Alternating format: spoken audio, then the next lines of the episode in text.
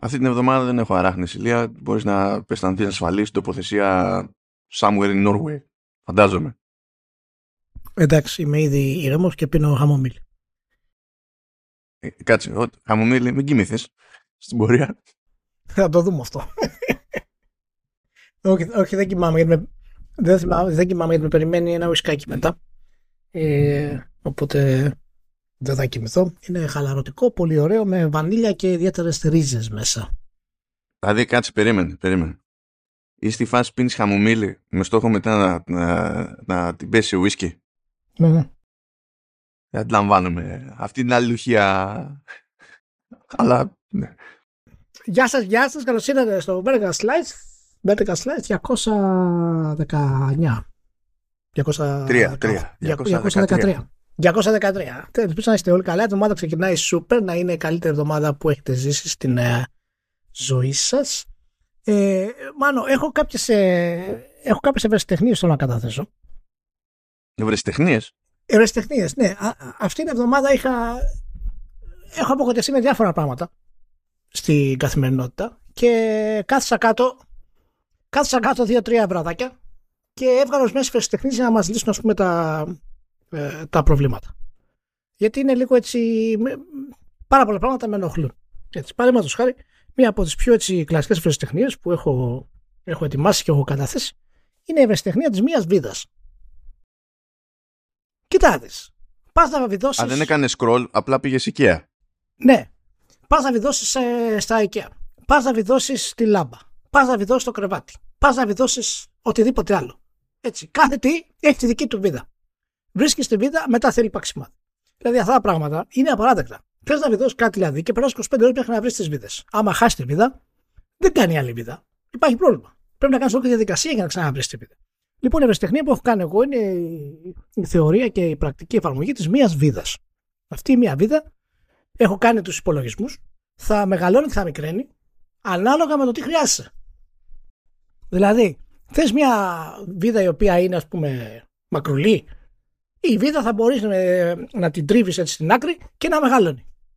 Έτσι, θες, θες μια βίδα η οποία θα είναι, να μην είναι μακρουλή, να είναι κοντή, ε, θα, την, ε, θα, θα την χαδέψεις από τη μία άκρη μόνο και θα κοντένει. Αυτό για, για να το πετύχω μάλλον, έψαξα πάρα πολύ σε θέματα κθαρικής μηχανικής και ενός ειδικού μετάλλου που λέγεται μέταλλο ροής. Και έκανα βέβαια τα μαθηματικά και τη φυσική και όλα. Ε, και τελικά είναι υπαρκτό αυτό. Μπορεί να γίνει από ό,τι έβγαλα εγώ το συμπέρασμα και θα το καταθέσω η ευρεσιτεχνία. Λοιπόν, απλά ήθελα να το πω, να το ακούσουν, να το ξέρουν οι φίλοι. Έτσι, μην πάρει κανένα στην ιδέα. Είναι η ιδέα, η ευρεσιτεχνία της μίας βίδας. Έχω και μερικά άλλα, θα τα κρατήσω για επόμενα vertical. Έτσι. Αυτό να είναι η πιο, η, πιο, η πιο παρανοϊκή περιγραφή του Ultrahan στο καινούριο Zelda που έχει δοκιμάσει να πετάξει άνθρωπος εκεί έξω. Τι ιδέα ήταν αυτή, τι εγκεφαλικό έπρεπε. Σκέψου, σκέψου, σκέψου να έχεις μία βίδα. Για όλα τα πράγματα. Μία βίδα. Για όλα τα πράγματα. Και μετά για όλα τα πράγματα. Π.χ. Ε- μια γέφυρα, ας πούμε. Ναι, και μετά από αυτό έρχεται το ένα κατσαβίδι. Ένα κατσαβίδι για όλα. Λοιπόν, τέλος. Βαρέθηκα τα τέτοια. Λοιπόν, τέλος. Τώρα είμαι ζω και σε σπίτι μεγάλο και χρειάζονται μαλακίες να κάνεις. Λοιπόν, τέλος. Ελπίζω λοιπόν να είστε όλοι καλά. Θα ξεκινήσουμε καλά. Έχει γίνει χαμός με το, με το Zelda. Έχω διαβάσει τρομερά πράγματα στο, στο δίκτυο. Α, δεν έχω διαβάσει τίποτα. Επίτηδες. Επίτηδες. Κάνω το κινέζικο. Είναι πάρα πολλά έτσι τα, τα ενδιαφέροντα θα πούμε. Έχω παίξει και ορισμένες ωρίτσε ε, στο Zelda με τα δίδυμα βέβαια, όχι μόνος μου.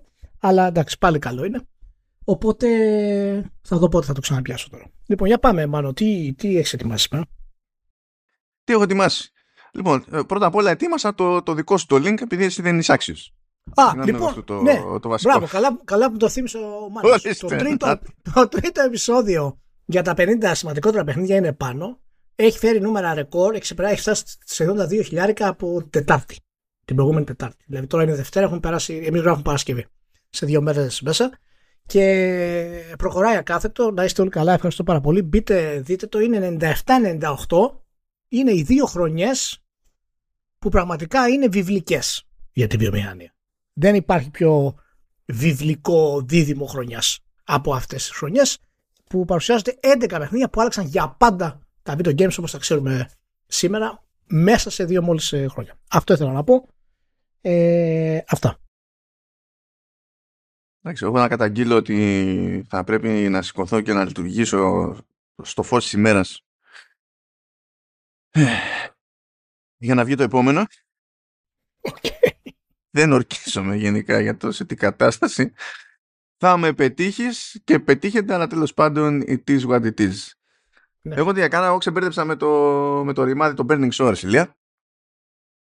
Ναι. Το, το expansion του Horizon Forbidden West Τώρα κάθομαι και χτυπιέμαι βασικά με τον Benedict Fox. Ήρθε ένα παιχνίδι που δεν μπορώ να πω ακόμη ότι το έχω πότε κάνει τον Κινέζο. Συν της άλλης έχει παίξει ένα by the way εκεί με το Zelda το δικό μου και ναι, μεν ε, έρχεται, αλλά έρχεται με το λάθος τρόπο. Οπότε θα έρχεται για κάτι μέρες ακόμα. Είναι, παίζει ένα μπέρδεμα εκεί πέρα. Αλλά τέλος πάντων, Burning Shores, ηλία, αυτό που έχω να σου πω είναι αυτό που είχα να πω και στο κάποτε, τέλος πάντων στο Frozen Wilds. Στο expansion πάντα καταφέρνουν και κάνουν κάτι συγκεκριμένο τέλος πάντων καλύτερα. Δηλαδή πηγαίνουν και κλείνουν κάποια τρύπα.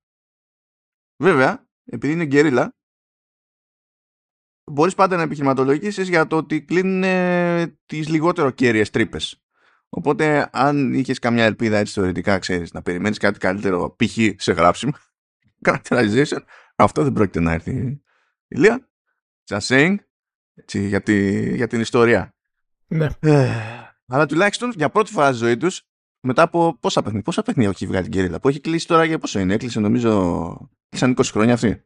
Αυτή την εβδομάδα που πέρασε. Ε, πρέπει να έχει βγάλει 7 παιχνίδια νομίζω. Μετράει. Και έχει βγάλει σίγουρα 4 Killzone. Δεν θυμάμαι τώρα ένα, ένα Portal αν μετράει ή όχι. Ε, δύο Forbidden. Ε, και είχα, ε, ε, δυστυχώς για αυτούς είχαν βγάλει και Cell Shock. Ήταν λυπηρό. Ναι, εντάξει. Είναι, για πάντα θα θυμάμαι το Cell Shock γιατί το είχα παίξει εκεί στο Άμστερνταμ και δεν μπορούσα να συλλάβω ότι αυτό που έβλεπα εκεί πριν βγει το παιχνίδι θα ήταν και στην τελική έκδοση και ήταν στην τελική έκδοση. Είναι το μόνο παιχνίδι στο οποίο πυροβολείς στον κορμό ε, κάποιον εχθρό και του κόβεται το πόδι. Ή πυροβολείς το πόδι και κόβεται το χέρι. Δεν έχω ξαναδεί τέτοιο πράγμα σε, σε παιχνίδι. Που να, υποτίθεται να είναι και στα σοβαρά έτσι. Δηλαδή, εντάξει, άμα να το κάνουν για τρολιά είναι άλλο καπέλο. Ε, ε, Τέλος πάντων, ναι. Ε, λοιπόν, μετά από τόσα, τόσα, χρόνια και τόσα παιχνίδια, καταφέραν να έχουν ε, σόι τερματισμό παιχνιδιού. Σαν διαδικασία, σαν ξέρω εγώ, αναμέτρηση κτλ. Μετά από τόσα χρόνια το καταφέρανε μία φορά. Πρώτη σε αυτή τη, την ομάδα. Απίστευτο. Απίστευτο. Αν καταφέρουν να κάνουν και την Έλληνο να μην είναι ενοχλητική, θα είναι ακόμη καλύτερο. Τέλος πάντων, δεν θα σε επέδεψω άλλο, έτσι κι αλλιώς τέλος πάντων έγραψα εκεί πέρα τι ήταν, ένα μισάρο για το πράγμα. Σε true ending έχω το, το link μαζί με τα υπόλοιπα. Στα show notes χτυπηθείτε, ξέρω εγώ τι να σας πω. Ωραία, ωραία. Να πω λοιπόν θα γρήγορα να κάνω ένα plug για το Zelda το οποίο βγήκε μιας και μιλάμε τώρα για τα, για τα games και να πω ότι είναι ε, ένα από τα ε, το πιο direct sequel που έχει βγάλει ποτέ η Nintendo. Και μάλιστα ξεπερνάει και το Majora's Mask σε σχέση. Είναι δηλαδή καθαρή συνέχεια της βασικής ιστορίας από το, από το Legend of Zelda The Breath of the Wild και ο σχεδιασμός του είναι Carbon Breath of the Wild. Carbon. Είναι, δηλαδή είναι καρμπόν από τον παραμικρό ήχο, το πώς παίζει μουσική, το πώς είναι οι χάρτες ας πούμε ε, ξέρεις, ανοιχτοί για, τα, για όλα αυτά που θα κάνεις ε, και έχουν βάλει μέσα σκάλες από content και τα νέα συστήματα, το Fuse και τα λοιπά δεν τα έχω φυσικά δοκιμάσει ε, σε βάθος ε, ακόμα αυτή τη στιγμή. Ε, σίγουρα είναι πολύ διασκεδαστικά και ε, νομίζω είναι σίγουρα μια, μια ακόμα πολύ σημαντική ας πούμε, κυκλοφορία για το, για το Zelda. Φυσικά αυτό δημιούργησε ένα ντόμινο πάλι για την κριτική, το οποίο μπορούμε να το συζητήσουμε όταν μιλήσουμε μετά για το Eurogamer που έχει ένα άρθρο για την αλλαγή της βαθμολογίας που κάνει για να μιλήσουμε σήμερα. Οπότε αυτό ήθελα να το κάνω ένα plug και προχωράμε. Εντάξει, χωνόμαστε. Λοιπόν, και μιας και είμαστε στη φάση του plugging, να πούμε ότι ένα τέτοιο, δεν το λέμε πρώτη φορά, αλλά το, το Reiki, που είναι ελληνικό παιχνίδι της Beyond Those Hills, είχαμε ασχοληθεί κάποτε σε, σε mobile, είχε βγει και σε, και σε PC, ε, μετά κατάφερε τέλος πάντων να χωθεί και παρά έξω στο, ε, στο Xbox και είχαμε αναφερθεί πάλι. Και τώρα φύτρωσε και στο Switch, το οποίο είναι, είναι παζλάκι ωραίο παιδιά, Just Έχουν περάσει χρόνια από την πρώτη του εμφάνιση, αλλά εξακολουθώ να το έχω σε εκτίμηση. Ε, νομίζω ότι σε Switch on the Go είναι ακόμη πιο λογική φάση, σαν κατάσταση. Οπότε, do your thing εκεί πέρα. Α, λοιπόν, ναι, και ετοιμάζουν, ετοιμάζουν τι κάνουν. Ετοιμάζουν άλλα δύο αυτοί, αλλά τέλος πάντων. Το ένα υποτίθεται ότι δεν το ξέρω, οπότε θα κάνω Κινέζο. Το άλλο έχουμε ξαναπεί, ήταν για το, το, το νουάρ με τον γάτο που είναι detective. Αυτό το έχουμε ξαναπιάσει, ξαναπιάσει, αλλά άλλο καπέλα αυτό. Λοιπόν, φεύγουμε εκεί στα γρήγορα, κάνουμε ένα γρήγορο γρήγορο εκεί πέρα από transmedia μεριά. Πιο γρήγορο δεν πάει, από την άποψη ότι, ε, φύτρωσε ένα τρέιλερ εκεί για το Five Nights at Freddy's. Υπάρχει στα, στα show notes, θα βγάλει άκρη. Και επίσης ε, συνεχίστηκε τέλος πάντων να μαζεύει εκεί stats. Συνέχισε μάλλον το HBO ή να το λέμε τώρα Max. Το πήρε χαμπάρι ότι θα το βαφτίσουν όλο μαζί ξανά και θα είναι σκέτο Max και στην ουσία ρίχνουν στην άκρη το, το brand του HBO. Δεν το είδα αυτό. Γιατί γίνεται, έχουμε χαμό με τις ε, streaming υπηρεσίες. Όχι ότι με ενδιαφέρει ιδιαίτερα, αλλά ναι, είναι όλ... γενικά είναι χαριτωμένο. Τώρα, πώς να σου πω, η Disney είπε ότι. Γιατί και η Amazon έχει αλλαγές και η Disney έχει αλλαγές και τώρα το ναι. HBO πάει σε δεύτερη μοίρα γιατί περίεργο. Αλλάζουν branding δηλαδή. Ε. Λοιπόν, ε, κοίτα, τελείωσε το, το ανελέει το growth. Πάει το growth. Δεν έχει άλλο. Δεν, δεν, δεν πηγαίνουμε με τα μπούνια. Άρα πρέπει να σφιχτούμε και δεν γίνεται να καίμε τώρα άπειρα λεφτά με την προοπτική ότι κάποτε θα χεστούμε στο τάλιρο. Γιατί ε, το addressable market είναι στο συνάπειρο. Το Netflix είχε όλα τα προβλήματα όλα τα χρόνια και το κράζουν και τώρα φαίνεται ότι οι υπόλοιποι έχουν πρόβλημα. το Netflix συνεχίζει. Γιατί πήγανε και δώσανε πάρα πολλά λεφτά όλοι ε, στην ουσία για να πάρουν μερίδια από Netflix. Αυτό δεν το πολύ καταφέρανε. Εξακολουθεί το Netflix σε γενικές γραμμές να είναι, ξέρω, αν είναι κάποιος να πληρώσει ένα πράγμα σε streaming service, θα πει τέλος πάντων να πάρω Netflix. Τώρα, καλός κακός δεν έχει σημασία. Το σημασία έχει ότι συμβαίνει αυτό το πράγμα. Οπότε... Ε, αυτή, αυτό, παιδιά, αυτό, παιδιά, ένα πλάκ πάλι, αυτό, παιδιά, είναι η δύναμη του branding που είπε ο Spencer. Για όσους ακόμα θέλουν να καταλάβουν τι είπε ο Spencer, για το πόσο δύσκολο είναι να πάρει το μερίδιο. Δεν χρειάζεται τι υπερσυρέ βγάζει το HBO. Το Netflix που βγάζει χαμηλότερο επίπεδο σειρές έχει μεγαλύτερο brand από το HBO ε, ναι, και ο κόσμος ναι. επιμένει να πάει εκεί. Αυτό για να καταλάβετε τι ήθελε να πει ο Spencer. Για πάμε. Τώρα η Disney λέει πρέπει να σφίξουμε λίγο το σενάρι, απολύουμε και κόσμο κτλ. Λέει ότι τέλος πάντων έχουμε βγάλει budget εκεί για το 23, για το 24 όμως θα ρίξουμε το budget. Ε, θα φέρουμε λέει το περιεχόμενο του Hulu στο Disney Plus, αυτό τουλάχιστον να γίνει στην Αμερική που υπάρχει ξεχωριστά το Hulu, γιατί εκτός Αμερικής δεν υπάρχει. Ε, και θα ανεβάσουμε τις τιμές, πάρα πολύ ωραία, και όχι μόνο θα ανεβάσουμε τις τιμές, αλλά θα αρχίσουμε λέει που, ε, που και που να αφαιρούμε δικό μας περιεχόμενο από τη δική μας υπηρεσία ε, για να πουλάμε τα δικαιώματα διανομής σε άλλους και να βγάζουμε καλύτερα λεφτά από εκεί. Οπότε θα πληρώνεις Disney και δεν θα είναι σίγουρο ότι θα έχει αυτό που θέλεις από Disney. Κατάλαβες. Μπορεί να χρειάζεται να πληρώσει κάποιον άλλον μετά για να Καλή φάση είναι αυτή. Μα, μακάρι να βάλει και τα Star Wars στο Netflix. Αν πληρώνουμε ναι. δύο και τρεις συνδρομές. ε, η, η Amazon σου λέει ότι κα, καλή ήταν όλη αυτή η περιπέτεια με το, με το Rings of Power, αλλά αλλά δεν είναι πολύ cute η φάση. Έχουμε και την MGM που η MGM έτσι κι αλλιώς μπλέκει και με τέλος πάντων παραγωγές με διαφορετικό τρόπο. Είναι πιο κινηματογραφικό στούντιο η MGM και έχουν φτιάξει μια ομάδα τώρα για να αρχίσουν και αυτοί στην ουσία να πουλάνε τα δικαιώματα σε ταινίες και σειρές ε, σε τηλεοπτικά δίκτυα ξέρω εγώ και άλλες συνδρομητικές υπηρεσίες κτλ χώνονται αυτοί εκεί πέρα. Ε, και εντάξει, ο, ο, ο Ζάσλαβ στο, στη Warner Bros. Discovery που έτσι κι αλλιώς προσπαθεί να γλιτώσει από τα χρέη που κονόμησε όλο το group εκεί χάρη στο φοβερό μάντς με τη AT&T ε, κόβει από παντού, κόβει σειρές, κόβει παραγωγές, κόβει το σύμπαν και σου λέει θα έχουμε τώρα θα ενοποιήσουμε τα πάντα όλα, θα έχουμε το περιεχόμενο του Discovery και το περιεχόμενο του HBO Max όλα σε, σε ένα πράγμα, σε μια υπηρεσία, πάρα πολύ ωραία. Ε, και πώς να την πούμε, να την πούμε Max, γιατί έχει τα πάντα. Ναι, αλλά το δυνατό σου brand είναι το HBO. Ε, Max. Δηλαδή, ναι, ναι. το, το HBO δεν είναι Max, είναι mini μάλλον. Δεν είναι Max. Ναι. Το, HBO, σε παρακαλώ. Ε, το, το, το Max είναι εφιάλτης ακόμη και σε search. Δηλαδή, ποιο... πώς θα τη χτυπήσεις αυτή τη λέξη; δηλαδή, είναι, είναι, είναι, είναι, είναι παρανοϊκό αυτό το, το branding. Δηλαδή, χίλιες φορές ε, να το έλεγε Μίτσο Φίτσουλα. Δηλαδή, άμα έκανε search Μίτσος Φίτσουλας, θα ήσουν πιο σίγουρος ότι θα κατέληγε στην υπηρεσία της Warner Bros. Discovery. Άμα κάνεις search Max, θα βγει άκρη. Πραγματικά δεν θέλω να κάνω search Μίτσος Φίτσουλας, γιατί αν βρω το τέτοιο όνομα στο Google, πάει. Να το ξέρεις. Πάει. Ε, κάποιος θα το έχει χρησιμοποιήσει. Ε, αυτό λέω. Όχι, μπορεί κάποιος να είναι όντως έτσι. Είναι σαν το, τέτοιο, σαν το Βασίλη του Ιακωκόπουλο που μας έχει φτιάξει ένα ταλόγκο εδώ πέρα και τέτοια που κάποτε ήταν στο Facebook με ψευδόνυμο Ροδόλφος Παπιομήτογλου.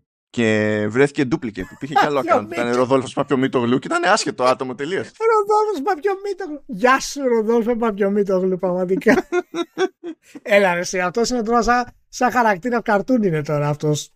Καλησπέρα σας. Είμαι ο Ροδόλφος Παπιομήτογλου. Oink, oink. Τέλος πάντων, αυτός ήταν ένας πολύ περίεργος τρόπος για να γυρίσουμε και να πούμε ότι ε, ξεπατώθηκε εκεί πέρα το, το The Last of Us και πλέον είναι από τις πιο επιτυχημένες σειρές από άποψη ε, τέτοιο προβολών. Έτσι. Ε, στην ιστορία του HBO και λέει ότι οι μόνες σεζόν από οτιδήποτε που κατάφεραν και έμειναν καλύτερα νούμερα από την πρώτη σεζόν του The Last of Us ήταν η 7η και η 8η του Game of Thrones.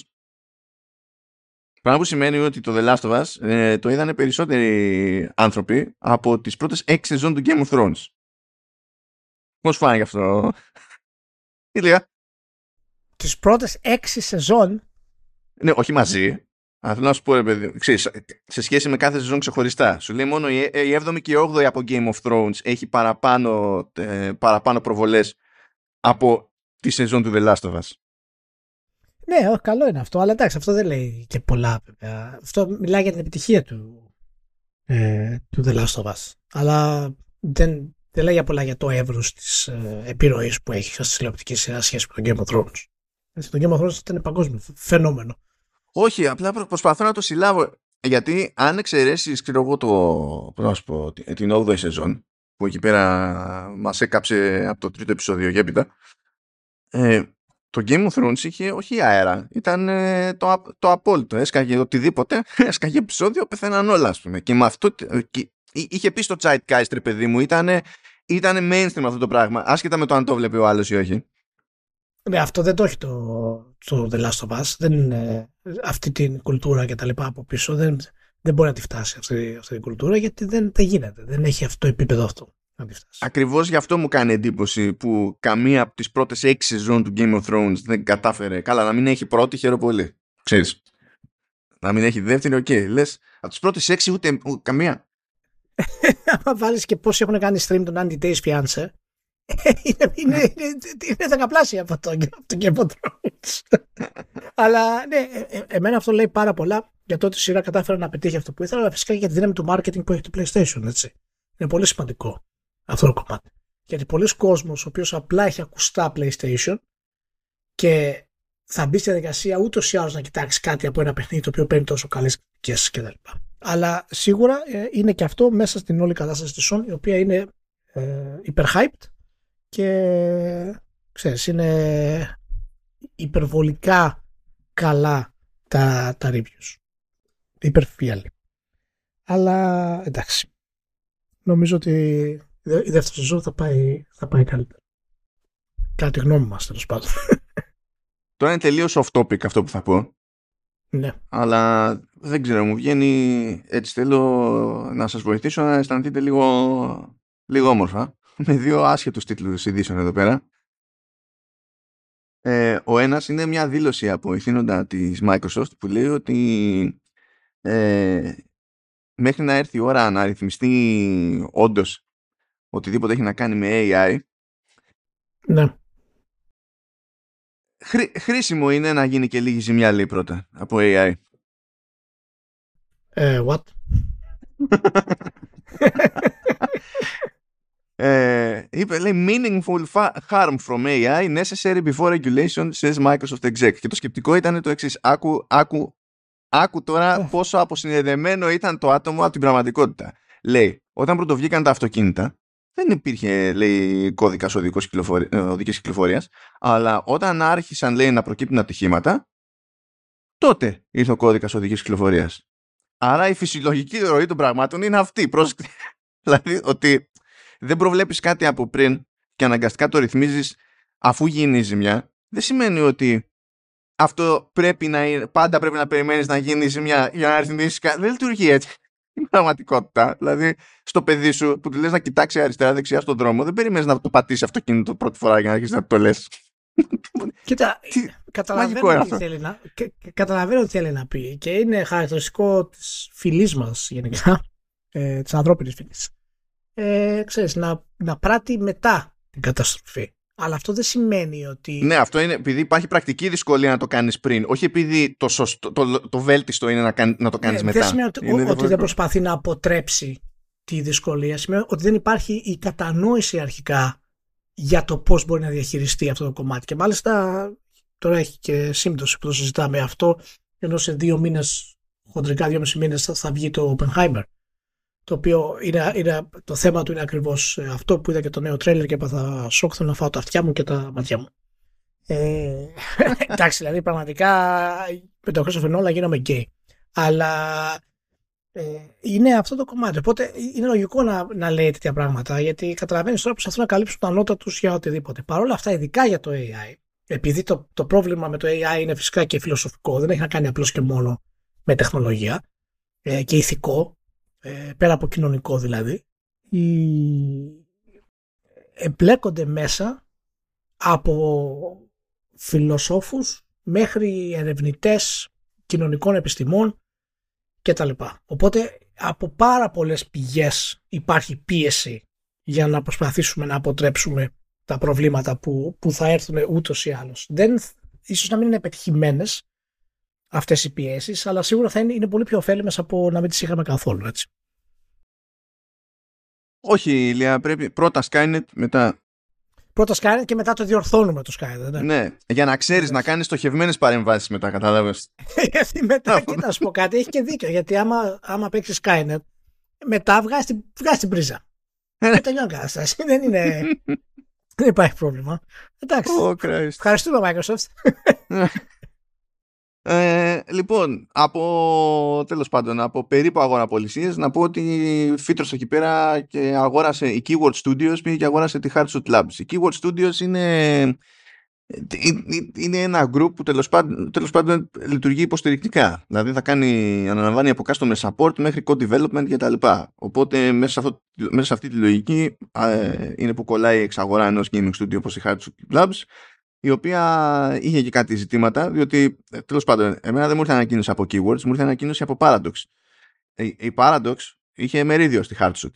Και αν θυμάσαι, υποτίθεται ότι ήταν ε, το στούντιο που είχε α, αναλάβει το τέτοιο, το Redemption, το, το Redemption, το, α ναι, Redemption, το, το 2. Και δεν πήγε καλά η φάση και το 21 η Paradox είπε άσε δεν το κάνεις εσύ. Θα το κάνει κάποιος άλλος. Ποιος; Δεν ξέρω αλλά δεν το κάνεις εσύ. Ε, μάλλον δεν ξέρει να την κάνουν εκεί πέρα. Κατέληξε Keyword Studios και για κερασάκι στο serial εκεί πέρα με Activision Blizzard και τα λοιπά. Α, άκου τώρα, άκου, δηλαδή τώρα είμαστε πραγματικά σε παιδικό πάρτι. Ε, αυτό προέκυψε σήμερα. Λοιπόν, όταν προέκυψαν οι θεωρίες ότι στην τελική ε, μπορεί η Microsoft να πει αγνοώ τη Βρετανική προφορά, ε, τη προφορά την, την, την Βρετανική αγορά, κάνω εγώ ρε παιδί μου την εξαγορά, απλά ε, αφήνω εκτός τη Βρετανική αγορά σε οτιδήποτε υποτίθεται ότι την ενοχλεί και αντιγιά.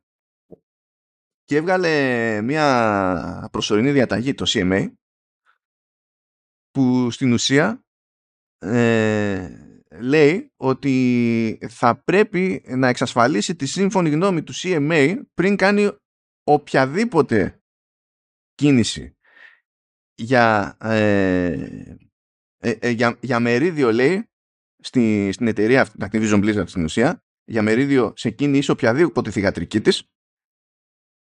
Ε, ακόμα και αν αυτό σημαίνει ότι ο ένας θα επενδύσει με κάποιο τρόπο τέλος πάντων στο, σε στούντιο του άλλου ε, για, θα πρέπει να πάρει άδεια για την περίπτωση που θα πάει να πάρει μερίδιο σε άλλη επιχείρηση που εκείνη έχει μερίδιο στην Activision Blizzard Μάλλον δεν, κατα...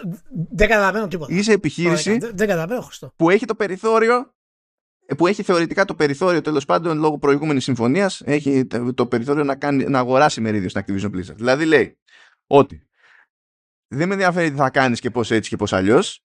Θα πρέπει να με ρωτήσεις για να πάρεις μερίδιο της Activision Blizzard, για να πάρεις μερίδιο αλουνού που έχει μερίδιο στην Activision Blizzard ή, ή, για να, ή για να πάρεις ε, μερίδιο κάποιου που υποτίθεται ότι έχει το άνοιγμα να αποκτήσει μερίδιο στην Activision Blizzard. Ε, αυτή την έχουν δει, σου λέει πολλά, έχουμε, ε, έχουμε αιώνες να πλακωθούμε με τους Γάλλους και μας έχει λείψει. Κάτι πρέπει, κάπου πρέπει να πρίξουμε μπάλες σαν να μην υπάρχει αύριο. Εντάξει, τώρα εντάξει. Περνάει μια, κάποια, μια περίεργη εφηβεία το CMA εκεί πέρα. Πα, περιμένω να δω τι θα γίνει. Ναι, θα δούμε. Περιμένω να δω τι θα γίνει.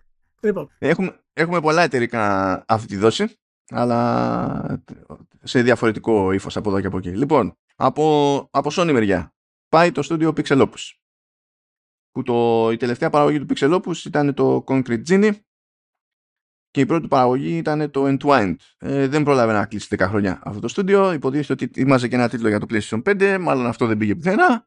Και εκτός το ότι δεν πήγε πουθενά εκείνο το, το παιχνίδι, μάλλον δεν πάει πουθενά και Pixelopus. Φαντάζομαι ότι η Sony για τον ΑΒ λόγο θεώρησε ότι δεν αξίζει τον κόπο ή δεν αξίζει την εμπιστοσύνη, ποιος ξέρει.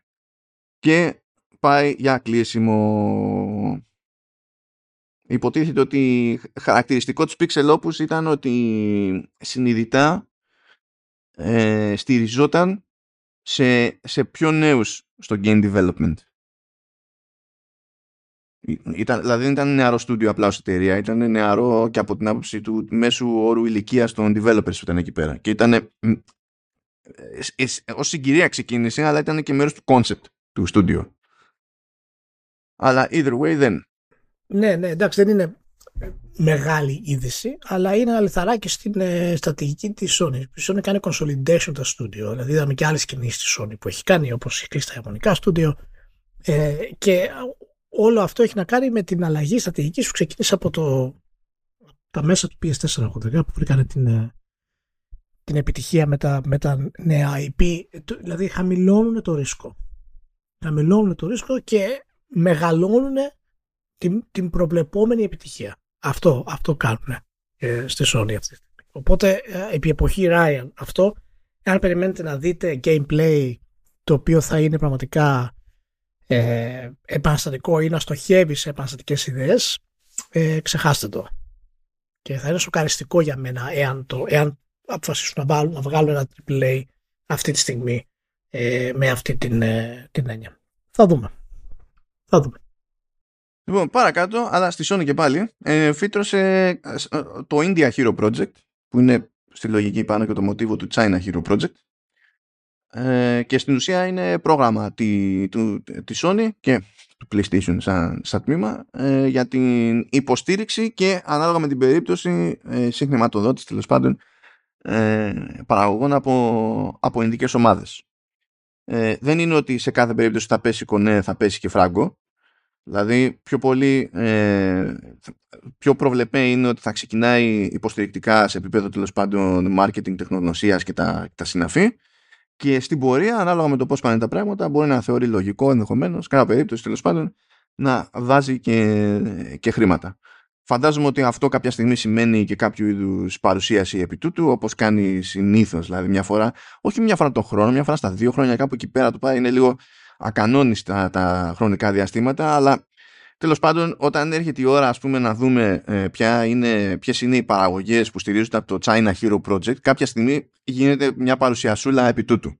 Φαντάζομαι ότι κάποια στιγμή, όχι απαραίτητα φέτος, μπορεί του χρόνου, μπορεί του παραχρόνου, γιατί τώρα ξεκινάει αυτό σαν φάση, ε, να δούμε και κάτι που να φυτρώνει από Ινδία μεριά. Το οποίο προφανώς και δεν είναι παράλογο, αλλά ε, δεν είναι και αυτονόητο, όπως δεν είναι αυτονόητο ούτε στην περίπτωση της Κίνας, από την άποψη ότι ε, συνήθως όταν σε Κίνα και Ινδία ξεκινάς ε, για να στήσεις κάτι με έμφαση σε PC, PlayStation 5 και PSVR 2 όπως λέει τουλάχιστον η ανακοίνωση της Sony αφήνει ένα αστερίσκο για mobile. Λέει ότι υπό συνθήκη μπορεί να μας νιάξει για mobile.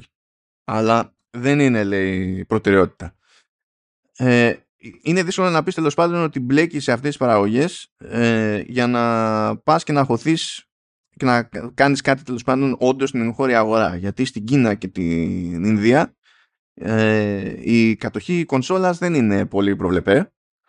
Ε, επίσης το PC Gaming ε, μπορείς να πεις ότι στην Κίνα είναι πιο προβλεπέ από την Ινδία αλλά και εκεί είναι όλο σχετικό. Γενικά έχουμε να κάνουμε με δύο χώρες όπου το gaming πρωτίστως είναι mobile. Λόγω ε, λόγω κόστους πρωτίστως. Έτσι. Δηλαδή είναι, για τους περισσότερους είναι απαγορευτικό το φτιάχνω gaming PC, παίρνω κονσόλες και αγοράζω παιχνίδια μετά κανονικά και, και τα συνάφη. Αλλά κάπως πρέπει να χτίσεις τη, τη φάση για να υπάρχει μαγιά και το είχαμε σχολιάσει κιόλας σε προηγούμενο επεισόδιο, δεν θυμάμαι πόσο σκύλο πάει τέλος πάντων, διότι είχε φυτρώσει ότι πάει να κάνει κάτι ανάλογο το Xbox στη, στην Κίνα και λέγαμε τότε ότι φτάνει, φτάνει πολύ δεύτερος προς αυτό και ότι, ότι είναι σημαντικό βέβαια να χτίσει σχέσεις και περιπτώσεις σαν και αυτές για τη Sony αυτό ε, είναι που αποφέρουν πάνω απ' όλα είναι αυτές οι σχέσεις γιατί αυτές αυγατίζουν τέλος πάντων και αποδίδουν, αποδίδουν με τρόπους που δεν μπορείς να προβλέψεις δεν και καλά αλλά πολύ μετά ενδεχομένως. Αλλά τέλος πάντων, Ινδία. It is what it is. Εντάξει, ε, εντάξει ε, απλά να, να, να επισημάνουμε για μια ακόμη φορά έτσι, ε, πόσο στρατηγικές είναι όλες αυτές τις κινήσεις που κάνεις Είναι πραγματικά αυτή τη στιγμή οι μηχανές της ε, ρέουν ε, απίστευτα καλά. Τις ακούς δηλαδή γουργουρίζουν αυτή τη στιγμή. Είναι, είναι μια εταιρεία που έχει πολύ σφιχτό ε, design επιχειρηματικό. Ε, αυτή τη στιγμή είναι πραγματικά εντυπωσιακό. Δεν νομίζω ότι άμα την πάρουμε από το PS4 μέχρι σήμερα, αυτή τη στιγμή που μιλάμε, δεν νομίζω να βρούμε λάθος κίνηση που έχει κάνει η εταιρεία. Είτε από επιλογής νέου IP, είτε από επιλογής cross media, είτε από επένδυση σε εταιρείες που έχει αγοράσει, ε, είτε τώρα ας πούμε στις επεκτάσεις που, που κάνει. Το μόνο πιο αβέβαιο κομμάτι παραμένει το, τα, τα games as a service, να δούμε εκεί τι, τι θα γίνει. Παρ' όλα αυτά δεν είναι παράλογη η, η, απόφασή της να μπει σε αυτό το κομμάτι. Πραγματικά δεν μπορώ να σκεφτώ εγώ κάποια απόφαση η οποία θα πούμε όχι, έκανε λάθος σε αυτό το πράγμα. Είναι εντυπωσιακό πραγματικά.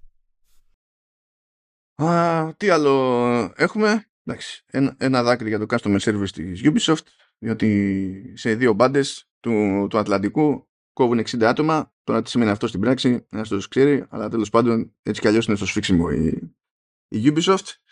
Α, πιο περίεργη είναι η φάση που προέκυψε από Private Division που είναι κομμάτι της Take 2.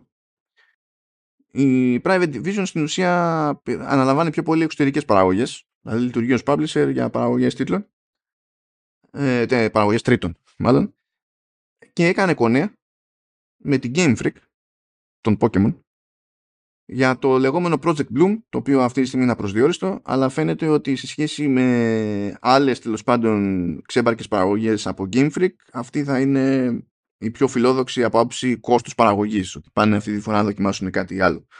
Τώρα για να βγάλει νόημα αυτό για κάποιον που δεν έχει παρακολουθήσει στα σοβαρά την Game Freak παρά μόνο στο κομμάτι των Pokemon, υποτίθεται ότι υπάρχει ένα κομμάτι της Game Freak που λέγεται Gear Project και ε, έχει κλείσει, ο, δεν έχει κλείσει 10 χρόνια, ε, αλλά τέλος πάντων ε, στόχος του είναι να βγάζει παιχνίδια που να μην έχουν να κάνουν με Pokemon. Του στυλ να κάνουμε και κάτι άλλο γιατί θα φουντάρουμε. Αυτό το ξεκινήσανε με πρώτη κυκλοφορία το Tempo The Badass Elephant το 2015 που εκεί για τη διανομή και την έκδοση τέλος πάντων είχαν κάνει κονέ με τη Sega. Επόμενη απόπειρα ήταν το 2017 με το Giga Wrecker μέσω της Rising Star Games το 19 Giga Record Alt πάλι με Rising Star Games. ένα, τι, τι είχαμε το Little Town Hero που εκεί είχε μπλέξει τέλος πάντων ε, ήταν self-published το digital αλλά το, το physical ήταν με Nippon Ichi και τέλος πάντων ένας ψιλοχαμός εκεί πέρα ε, και πιο πρόσφατη περίπτωση είναι, είναι το Poker Card, το Poker Card Jockey Ride On το οποίο είναι αποκλειστικό σε Apple Arcade Δηλαδή κάνει κάποια πράγματα τα οποία δεν έχουν να κάνουν με Pokemon και δεν έχουν να κάνουν με Nintendo. Αυτό θέλω να πω. Και το, τα κάνει τέλος πάντων σχετικά συστηματικά από το 2015. Αλλά ε, έτσι όπως τα ακούτε, αν σας μένει η εντύπωση ότι γενικά δεν είναι μεγάλες παραγωγές αυτά τα παράπλευρα που κάνει, δεν είναι. Το Project Bloom με την Private Division, από ό,τι φαίνεται, θα είναι μεγαλύτερη παραγωγή από αυτά τα παραδείγματα που ανέφερα πιο πριν. Τέλος πάντων. Τώρα τι και πώς. Ναι. Σχετικό. Πάντως λέει ε, πηγαίνει για το οικονομικό έτος του 2026. Το οικονομικό της Take Two, τέλος πάντων, 2026. 2026. Έχει, έχει μέλλον αυτό το πράγμα δηλαδή και ξεκινάει τώρα δηλαδή ε, πότε είναι κάτσε να δω αυτό ναι λοιπόν το οικονομικό της Take Two για το 26 στην ουσία ξεκινάει 1η Απριλίου του 25 και τε- ολοκληρώνεται 31 Μαρτίου του 26 οπότε αν δεν πάει κάτι κατά διαόλου τέλος πάντων μέσα σε αυτό το διάστημα υποτίθεται ότι θα σκάσει ό- ό,τι είναι το, το Project Bloom και από εκεί και πέρα θα δούμε ε, τι να πω, ερωτηματικό Ερωτηματικό. Ερωτηματικό. Ερωτηματικό από την άποψη ε, κάπου όταν παραμεγαλώνει το project στην Game Freak, ακόμα και όταν είναι Pokemon, έτσι, κάπου πίζει. Δεν ξέρω πώς θα κουμαντάρει το Project Bloom. Ό,τι και αν είναι αυτό τέλος πάντων. Ναι. Εντάξει, κοιτά, δεις, ε, θα έχει ενδιαφέρον να το δούμε πάντως αυτό. Τι θα κάνει η, η, η Game Freak. Ναι, είμαι κι εγώ Ε, περίεργος αρκετά. Ναι, ναι, έχει, έχει βάση, αλλά θα το δούμε στη, στην πράξη. Λοιπόν, παρακάτω, παιδιά, είναι η εβδομάδα που ξερνάγαν ακόμη περισσότεροι οικονομικά αποτελέσματα, αλλά το ζήτημα είναι να γελάσουμε. Οπότε ξεκινάω με τη, με τη Unity. Ε, η Unity που κάνει το τρίτο κύμα ε, απολύσεων εξακολουθεί και χάνει λεφτά στο, στο τρίμηνο και στο έτος που έκλεισε όχι στο κι- τρίμηνο, τρίμηνο είναι αυτή ε, έχασε περισσότερα χρήματα από ό,τι έχασε πέρυσι τέτοια εποχή που είχε και περισσότερους Ναι. δεν είχε απολύσει ακόμη. Στο μεσοδιάστημα είχε απολύσει ένα, ένα κάρο και χάνει ακόμη περισσότερα χρήματα. Παρότι βέβαια ο τζίρος ανεβαίνει. Ο τζίρος ανέβηκε 56%.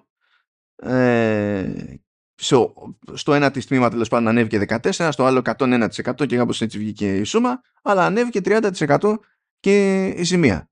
Οπότε φαντάζομαι ο Ριτσιτέλο λέει, ε, ανέβηκε ο, ο, ο τζίρος 56%, αλλά η ζημία ανέβηκε μόνο 30. Άρα, worth it, φαντάζομαι. Ε, ε, το ότι ε, ε, δεν έχει βγάλει όλα τις τα χρόνια η Unity ε, κέρδος είναι κάτι που δεν βαριέμαι ποτέ να αναφέρω. Μου φαίνεται πάρα πολύ αστείο. Μου φαίνεται αδιανόητο ότι όλες αυτές οι εταιρείες επιβιώνουν ε, ε, με μια θεωρητική πίστη για το ότι κάποτε θα, σε 300 χρόνια από σήμερα ε, όλη αυτή η ανάπτυξη θα οδηγήσει σε κάποιο είδους ουσιώδες κέρδος. Έχει, έχει πάρα πολύ πλάκα αυτή η, η, η, η, η γενική στρατηγική και έχει πάρα πολύ πλάκα στο προηγούμενο τρίμηνο που είχαμε ασχοληθεί που λέγαμε ότι και εκεί είχε ζημία αλλά αν δεν χρησιμοποιήσεις τέλος πάντων τα διεθνή λογιστικά πρότυπα είχε κέρδος και για να καταλάβεις π.χ. αγαπητέ Ηλία τι σημαίνει δεν ακολουθώ τα διεθνή ε, λογιστικά πρότυπα σημαίνει ότι π.χ. αν δίνω αποζημίωση σε κάποιον επειδή απολύεται ε δεν το μετράω στα έξοδα Ριτσιτέλο. Ε, ε, Ριτσιτέλο.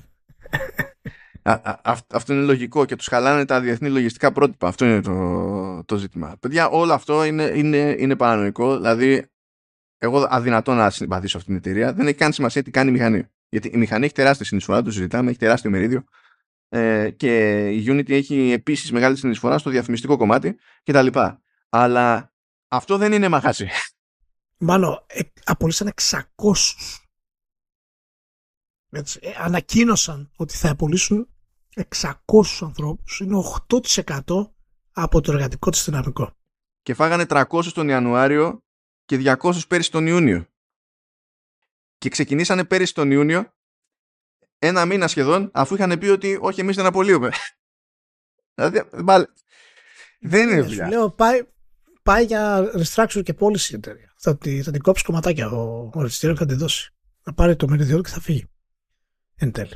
Βέβαια, η, η- η αλήθεια είναι ότι εγώ δεν ξέρω τι πορεία μπορεί να έχει ε, μια εταιρεία που έχει αυτή τη μηχανή πλέον.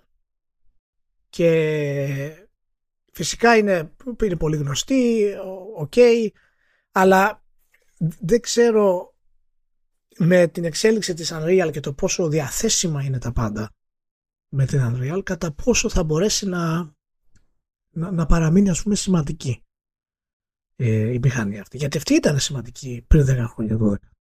Ναι, αλλά ακόμα και τώρα όμως έχει το τέτοιο. Έχει ναι, το ναι, ναι, μεγαλύτερο ναι. μερίδιο Έχει- στην αγορά. Δηλαδή, Ναι, Μπορείς ναι, να ναι, πεις, γιατί δεν μας είναι, είναι- όχι, όχι, αλλά έχει, έχει, και, έχει και περισσότερο χρόνο στη, στην αγορά από, από, μια, από την Unreal, παραδείγματος χάρη. Οπότε ε, έχει χτίσει, ας πούμε, ε, αυτό δεν το θυμάμαι, ας κοινό πούμε. της. αλήθεια. Δεν θυμάμαι πότε ξεκίνησε ο καθένας.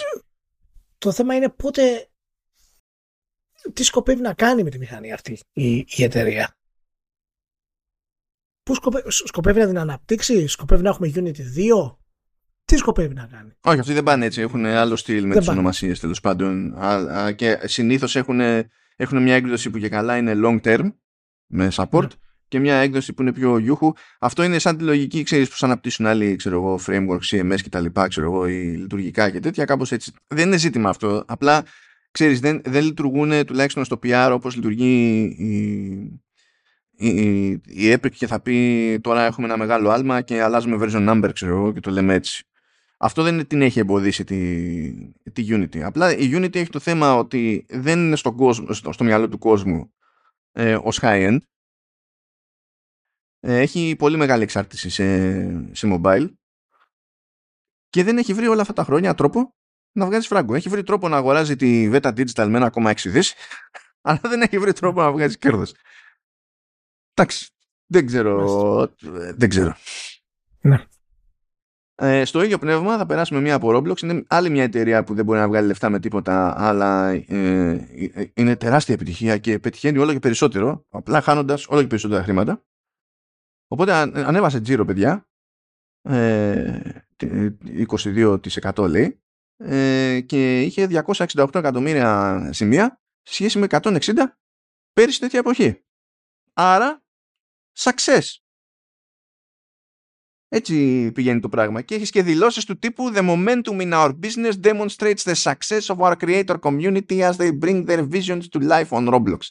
Παιδιά, όλη αυτή η κοινότητα, γιατί υπάρχει κοινότητα όντως που βγάζει λεφτά από το Roblox. Υπάρχουν ομάδες από developers που εστιάζουν τέλος πάντων σε, σε δημιουργίες που λειτουργούν μέσα στο, στο Roblox.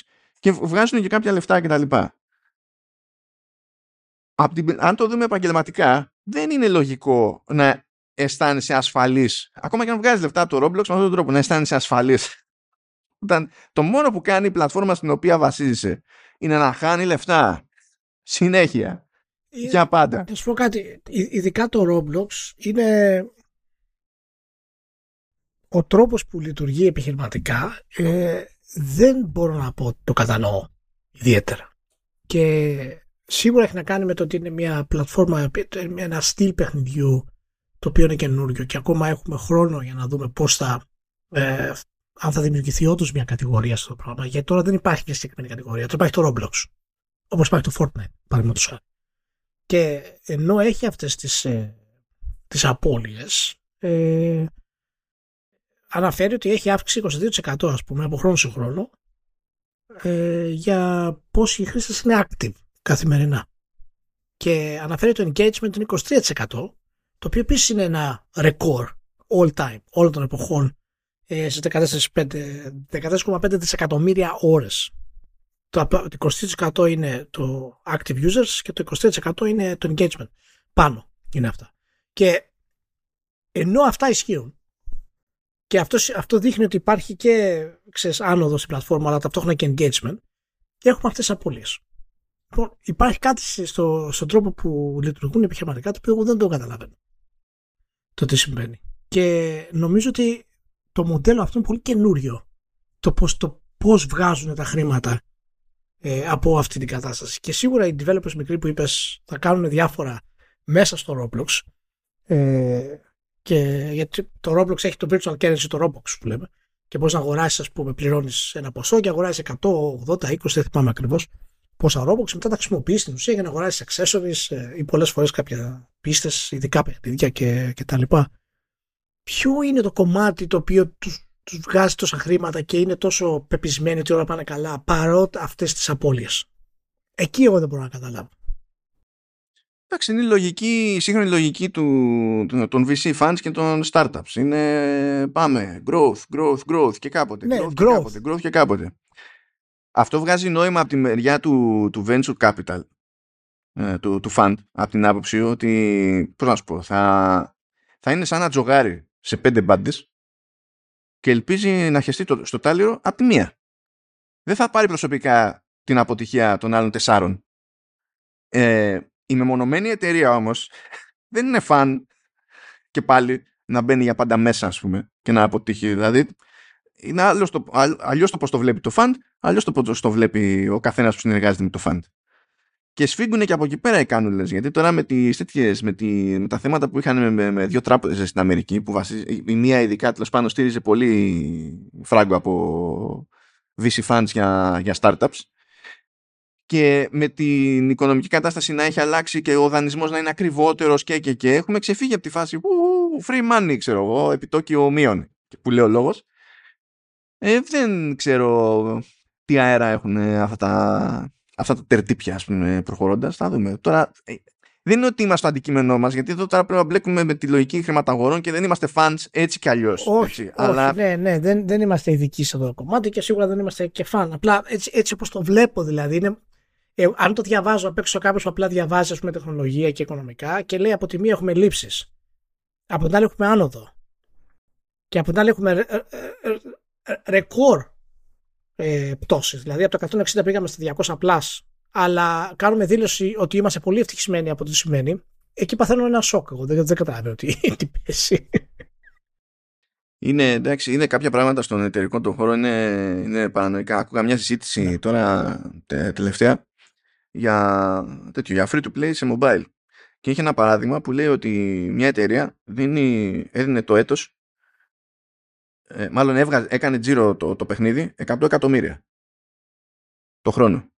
Και τα 92%, τα, το, τα 92 εκατομμύρια τα έριχνε στη διαφήμιση για να κάνει funnel χρήστες. Με την ελπίδα, ξέρεις, να πέσει πάνω σε νέα whales, ας πούμε.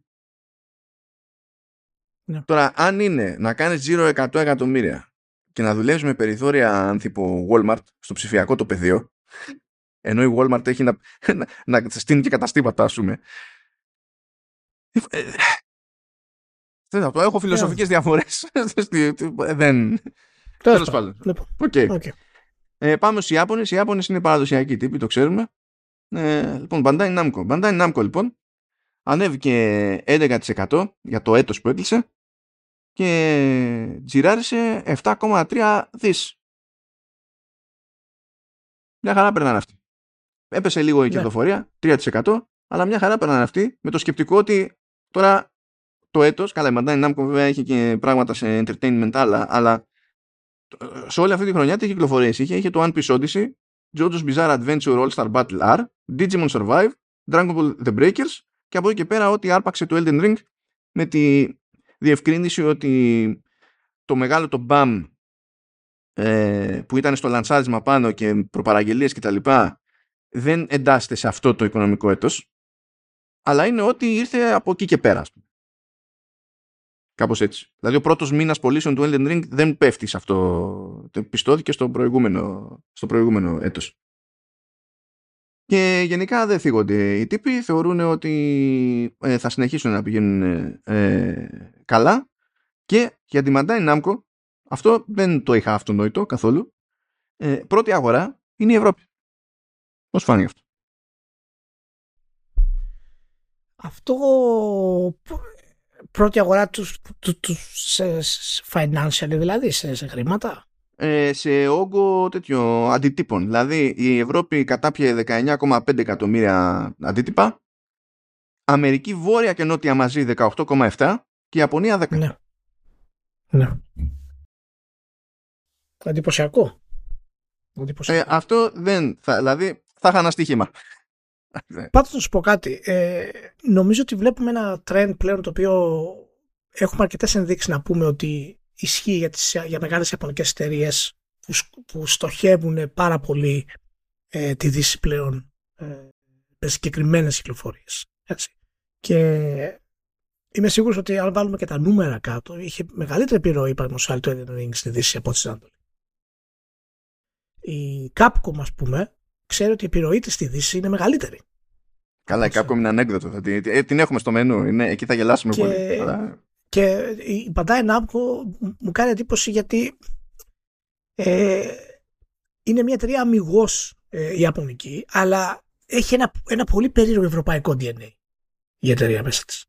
Και φαίνεται τώρα πραγματικά ότι οι Ιάπωνες γενικά παίρνουν πολύ πιο σοβαρά τη Δύση από την προηγούμενη γενιά, αλλά και φυσικά με την εποχή των remakes, ε, από ό,τι την πέρανε προηγουμένως. Και ε, ε, εμένα μου αρέσει αυτό το κομμάτι. Γενικά όταν οι Ιάπωνες πάνε την αιμονή τους, μου αρέσει. Ακόμα, ακόμα και Square Enix μπορείς να πεις ότι κοιτάει προς τη Δύση. Το είδαμε αυτό πάρα πολύ με το Final Fantasy 15. Ε, αλλά σίγουρα το, το, το Final Fantasy είναι και βέβαια ιαπωνικό πάρα πολύ μέσα στην κουλτούρα, οπότε δεν είναι ότι ε, βγάζει κάτι που να ταιριάζει δυτικά. Αλλά με το Final Fantasy 15 έδειξε ότι είναι στη θέση να κάνει αυτό το κομμάτι. Και εμένα, ε, εμένα μου αρέσει όταν οι Ιάπωνες πάνε αυτή την κλίδα και θέλουν να πάνε στην, ε, στην άλλη μεριά όσο περισσότερο. Και ίσως αυτό εξηγεί κάπως την Bandai Namco και νομίζω ότι θα κάνει κι άλλες ε, επενδύσεις πιο συγκεκριμένες. Βασικά ίσως εξηγεί γιατί είναι, παίζει το κουφό εδώ και χρόνια βέβαια. Έτσι. Παίζει το κουφό ότι η Bandai Namco έχει γραφεία στην Ελλάδα. Του στυλ, όχι έχω αντιπρόσωπο, έχω εγώ γραφεία ναι, στην ναι, ναι. ναι, ναι, ναι, ναι, Γεια σου Γιώργο Γρήβα. Σου σε καλά. Όχι εσύ, ο Γρήβα είναι στην τέτοια, είναι στην έναρξη. Όχι, ναι, ναι, στην έναρξη, καλά, εντάξει, τα μπέρδεψα. Έχουμε, έχουμε, άλλα, έχουμε άλλα πρόσωπα εκεί πέρα. Άλλαξε φρουράκι πέρυσι βασικά, αλλά έχουμε. έχουμε. Ναι, ναι. Άντε, Α, λοιπόν, πάμε μια περίεργη στάση εκεί πέρα στην, στην Konami, η οποία Konami θα πείτε τι έκανε η Konami, τι κυκλοφόρησε η Konami. Δεν έχει σημασία. Έκανε, ανέβηκε ο τζίρος 5%. Έπεσε η κερδοφορία, αλήθεια είναι. Κατά 36%. Εντάξει, δεν πετάνε τη σκούφια τους. Αλλά δεν έχουν κάποιο ιδιαίτερο θέμα. Το κομμάτι που έχει να κάνει καθαρά με games, ε, έπεσε λέει 1%. Θα πεις τώρα τι έκανε; Έπρεπε να τη θυμάμαι την Konami για το, για το έτος που, που έκλεισε. Τώρα τι να σα πω, εξα... απόψη δίστανται. Ε, μπορεί να θυμάστε το Decaobanga Collection με τα χελονιτζάκια. Μπορεί να θυμάστε Amazing Bomberman. Μπορεί να θυμάστε το e-baseball που λέγαμε το Power Pros. Ε, it is what it is. Λέει μάλιστα ότι τα χελονιτζάκια ε, πήγανε πολύ καλά, καλύτερα καλά γενικά στη Δύση και λέει ότι πήγανε καλύτερα στην Ευρώπη και στην Αμερική. Τώρα αν αυτή η αναφορά, αυτό το ξέρεις το ότι αναφέρεται πρώτα η Ευρώπη και μετά η Αμερική σημαίνει κάτι, δεν το ξέρω. Η ατάκα είναι αυτή που είναι. Ε, μια χαρά περνάνε για αυτή. Ό,τι εικόνα και να έχουμε για, τη, για την πάρτη τους. Φαντάσου τι έχει να γίνει. Δηλαδή που τη βγάζουν σχετικά ταπεινά, ας το πούμε έτσι. Φαντάσου τι μπαμ έχει να κάνει στα νούμερα τους ο ερχομός του Silent Hill. Δεν έχει σημασία πώς θα είναι το Silent Hill. Καμία σημασία δεν έχει. Απλά εκεί στο τρίμηνο που θα βγει το, το, το, το ρημάδι, θα είναι νομίζω αστεία η διακύμανση. Τώρα το αν θα έχει ουρά είναι άλλο καπέλο. Θα το δούμε τώρα αυτό, ποιος ξέρει. Αλλά χώνουν εκεί πέρα. Και τώρα φτάσουμε στην αγαπημένη σου την Capcom. Ναι. Λοιπόν, ε, για έκτη συνεχόμενη χρονιά κάνει νέο ρεκόρ. Έκτη συνεχόμενη. Ο τζίρος ανέβηκε 14% και η κερδοφορία ανέβηκε 13% που σε περισσό... στους περισσότερους άλλους ακόμα και αν ανέβαινε ο τζίρος ξέρω εγώ, η κερδοφορία μπορεί να έπεφτε. Ε, και λέει ότι οι μεγάλες επιτυχίες ήταν το, το Sunbreak το, Monster Hunter, το, το, το expansion στο, στο Monster Hunter Rise και το remake του Resident Evil 4 που πούλησαν τέλος πάντων λέει 5.45 και 3.75 στην περίπτωση του Resident Evil 4 οι πωλήσεις αυτές είναι μια σταλιά γιατί στην ουσία είναι τι έφυγε την πρώτη εβδομάδα. Μετά άλλαζε τρίμηνο και άλλαζε και ε, άλλαζε και έτος τέλος πάντων. Αλλά το, το, το πιο χαριτωμένο όλο είναι ότι για τη χρονιά που έρχεται η Capcom θεωρεί ότι θα ξανασπάσει ρεκόρ.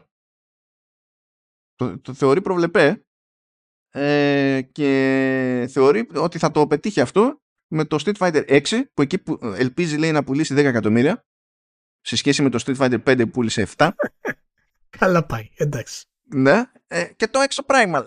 Αυτό με, τα... με τις άβρες. Αυτό. Ε, το ζει η Capcom. Η Capcom κάνει τα τελείως προβλεπέ και απλά σπάει ρεκόρ. Και περνάει η ώρα. Έξι χρόνια από ρεκόρ σε ρεκόρ μπράβο. Δεν καταλαβαίνει μία, τίποτα, μεγάλη, καθόλου. Μεγάλη χαρά. Μεγάλη χαρά. μεγάλη χαρά. Ε, για, για να δω εδώ πέρα κάτι, κάτι τέτοια. Sorry. Ναι, και, ε, και εκτός από ότι έχει κλείσει έξι χρόνια ε, με ρεκόρ σε τζίρο συνεχόμενα ε, κλείνει και 10 χρόνια με απανοτά ρεκόρ στην κερδοφορία. Δεν έχεις καταλάβει τίποτα. Τίποτα όμως, καθόλου. Τίποτα. Τίποτα. Ε, λέει όμως ότι η πλειοψηφία το, το, του τζίρου ήρθε από τίτλους που είναι ξέρω εγώ, του προηγούμενου έτους ή και πιο πίσω με έμφαση σε Master Hunter, Resident Evil και Devil May Cry. Κατάφερε να μπει στη λίστα του Devil May Cry. Κάπως έτσι. Δηλαδή από τα ε, πόσο λέει, είναι 40, πόσο, 41,7 εκατομμύρια ε, παιχνίδια που πούλησε τα 29,3 είναι από παιχνίδια προηγούμενων ετών. Πώς να μην βγάλει remake. Απίστευτο. Απίστευτο. αυτό, αυτό θα κάνουμε. Περνάμε ε, γιούχου, μια χαρά. Υπάρχει πρόβλημα. Κομπλέ. Επίσης λέει το 89,4% των πωλήσεών της για το 12 μήνο ήταν digital. 89,4%. Εντάξει, τι να λέμε για την Capcom, παιδιά. Τι να λέμε, το μόνο πράγμα που ξεπερνάει σε αστείωτα την Capcom είναι η Nintendo, θα μας απασχολήσει πιο πέρα, αλλά τέλος πάντων. Ναι, για πες. Η, η, η, Capcom, η Capcom μοντερνοποιείται χρησιμοποιώντας την παράδοσή της με τον καλύτερο δυνατό τρόπο. Δηλαδή, ακόμα και τα remakes της ε, είναι, είναι προσεγμένα και έχουν νόημα. Και εγώ δεν είμαι fan βέβαια των remakes, αλλά μερικές φορές χρειάζεσαι τα, τα remake. Αλλά όταν βλέπεις μια εταιρεία να αφοσιώνεται πάρα πολύ, να βελτιώνει τον τεχνικό τομέα σημαντικά μέχρι και την παραμικρή λεπτομέρεια, να μην κάνει απλά μια μετάβαση. Έτσι, το remake του Resident Evil 4 ε, είναι καταπληκτικό σε τεχνικό θέμα. Μπορεί να μην έχει βέβαια το interactivity που έχουν οι μοντέρνοι τίτλοι και το εύρος κτλ. Αλλά η λεπτομέρεια, η ατμόσφαιρα, η προσοχή στον ήχο και όλα αυτά δείχνουν ότι η εταιρεία παίρνει πολύ σοβαρά την παράδοσή της. Κάτι που θα το περιμέναμε βέβαια από τους, ε, από τους Ιάπωνες. Αλλά όλη της αυτή η στάση τη βοηθάει και έχει πάρα πολύ θετικό vibe και ανάμεσα στον κόσμο. Κανένας δεν έχει πει για την Capcom, όχ, βγάζει τα παιχνίδια για να βγάλει χρήματα και δεν προσφέρει τίποτα όπως έχουν πει για την Naughty Dog, ας πούμε, με το Last of Us Remake. Όλοι, όλοι περιμένουν και λαμβάνουν πολύ καλές ε, κυκλοφορίες από την Capcom, ιδιαίτερα όσον αφορά στα remake. Καλό είναι βέβαια να κόψει λίγο την κατάσταση αυτή και να, να προχωρήσει κάποιες νέες κυκλοφορίες. Εντάξει, είπαμε, έρχονται οι δεινόσαυροι, έρχεται το νέο Street Fighter και ακόμη πιο πέρα υποτίθεται ότι μας έχει τάξει το, το πράγματα. Το, τέλος πάντων, πραγμάτα θα πούνε αυτοί. Δεν με ενδιαφέρει. Ναι, Εμείς έχουμε δίκιο. Ναι. Το πράγματα. Ναι. Δικιά μας είναι η λέξη, δεν κατάλαβα. Δικιά ε, ναι, έχουμε πρώτη ερώτηση τώρα. Τι θα γίνει, έτσι, έτσι πάει το πράγμα. Συγγνώμη. Okay. Δηλαδή. Λοιπόν, ένα πέρασμα από την EA. Λοιπόν, παιδιά, καταλαβαίνετε. Η EA απλά κόβει χρήμα, δεν έχει πρόβλημα. Ε, δεν έχει σημασία λίγο πάνω, λίγο κάτω. λέει τώρα το, το τρίμηνο λέει ανέβηκε 3% σχέση με πέρυσι, ενώ το έτος 6% σχέση με πέρυσι. Μπράβο. Για να καταλάβετε τώρα, ο, τζι, ο τζίρος πάντως το 12 μήνο που κάνει η EA είναι μια ιδέα πάνω από το τζίρο που κάνει η Bandai Namco. Αυτό το λέω έτσι for flavor. Για να καταλάβετε. Αλλά τέλος πάντων. Αυτό που θέλω να σου πω έτσι για να σου πατήσει το κουμπί, σου λέει τζίρο τριμήνου ξέρω εγώ, 1,87 δις. Και το 1,5 ε, είναι από live services, ενώ από full game είναι 372 εκατομμύρια. γιατί τα πουλάει και δεν τα χαρίζει; Γιατί δεν τα, απλά γιατί δεν τα χαρίζει; 370 εκατομμύρια. Σε, σε ετήσια βάση ο τζίρος είναι σχεδόν 7,5 δις και ο τζίρος από full game, δηλαδή σου πουλάω ένα παιχνίδι κανονικά, ξέρω εγώ, παραδοσιακά, είναι, είναι λίγο κάτω από 2 δις. Δεν είναι δηλαδή ε, ούτε, ούτε το 1 τρίτο. Ούτε το 1 τρίτο. Πραγματικά ε, 370 ρε μάνα. Τώρα τι να τα κάνεις τα χρήματα; Συγγνώμη δηλαδή. 370. Θα χάσω 370. Δεν είναι εδώ, άλλοι δίνουν τέτοιο, απολύουν κόσμο και τους κοστίζει η απόλυση 111 εκατομμύρια δολάρια, ξέρω εγώ. Και αυτό είναι. Αυτοί που ασχίσουν να πουλήσουν παιχνίδια. δηλαδή, τι να πεις. Λέει τώρα το, FIFA, το FIFA. Το, ακόμη, δεν λέμε τώρα για το, για το Ultimate Team. Το FIFA ως FIFA. Το πουλάω, που είναι μέσα σε αυτό το. Ε, ε, τα λίγα που βγαίνουν σε με το σύνολο από, από full games. Μέσα σε έξι μήνες λέει, ξεπέρασε τις πωλήσεις του FIFA 22. Απίστευτο. δεν, δεν, έχει νόημα. δεν έχει νόημα. Δηλαδή τη φάση πολύ απλά δεν έχει νόημα. Μετά σου λέει εντάξει είμαστε χαρούμενοι με την εκκίνηση του, του Jedi Survivor, πάρα πολύ ωραία.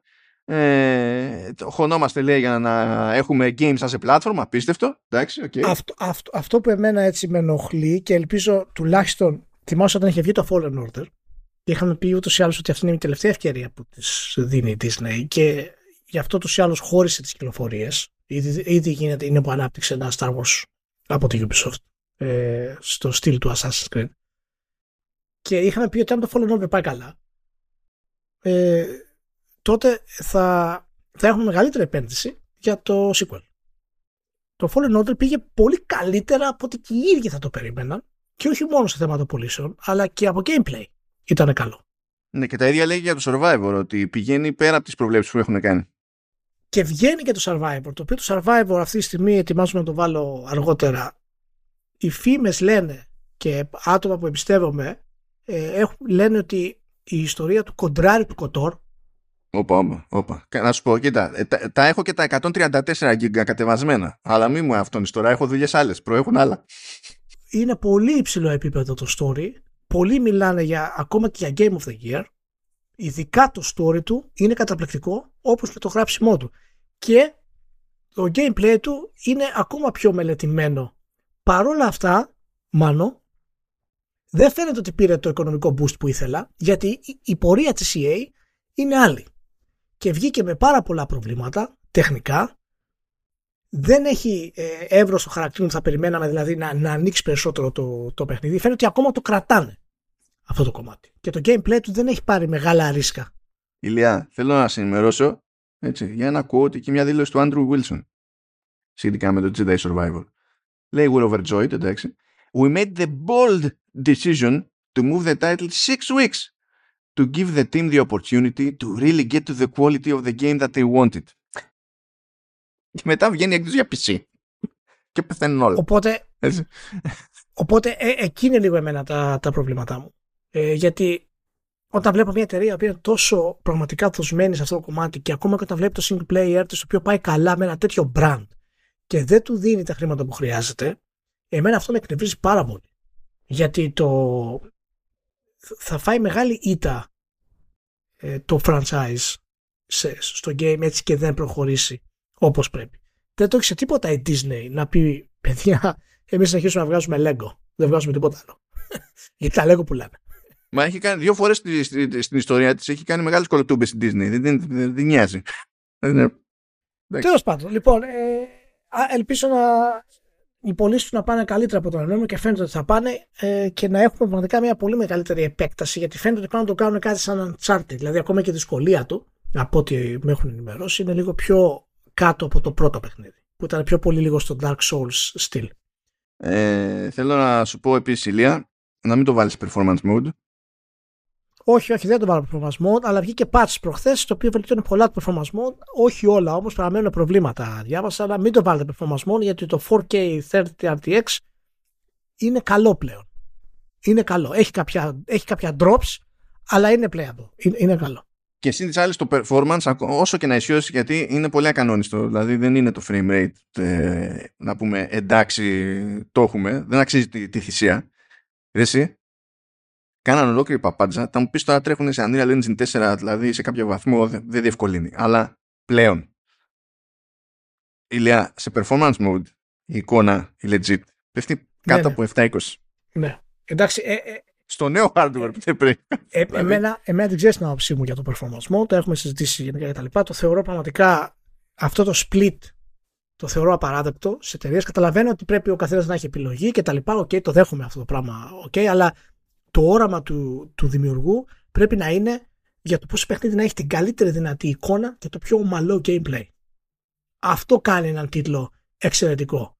Και σίγουρα κάποιοι θέλουν μόνο το gameplay, δεν τους νοιάζει το, τα γραφικά τόσο πολύ κτλ. Οκ, okay, παρόλα αυτά, ε, εμένα με ενοχλεί που υπάρχει αυτό το split, γιατί πάντα υπάρχει πρόβλημα. Μα είναι και έξτρα δουλειά, είναι έξτρα δουλειά. Δηλαδή... Είναι έξτρα δουλειά και εν τέλει, εάν έχεις τόσο απίστευτα γραφικά και μου κάνεις το, το mode αυτό όχι αρκετά καλό να το παίξω, τότε ποιος ο λόγος να έχω την κονσόλα σου σε αυτό το επίπεδο; Και πρέπει να μπαίνω στο performance mode. ούτε στο frame rate παλεύεται παρκώς εκεί πέρα, αλλά δεν παλεύεται σε αυτή την εικόνα. Γιατί μετά πέφτει, παίζει ο scaler τη AMD εκεί πέρα πάρα πολύ ωραία. Όταν ξεκινάει η εικόνα σε πολλές περιπτώσεις, ξέρω εγώ, κάτω από 7-20, δεν υπάρχει scaler που να το κάνει. που να έχει το θεό μπάρμπα. Είναι, και είναι, η, η, εικόνα είναι μάπα. Η, απλά είναι μάπα. Δεν είναι εντάξει και τι έγινε, ξέρω εγώ, χάνουμε λίγο εδώ, χάνουμε εκεί. Η εικόνα είναι μάπα. Δεν, δεν, δεν λες όχι, δεν θα το κάνω αυτό στην αυτό. Δεν βαριέσαι.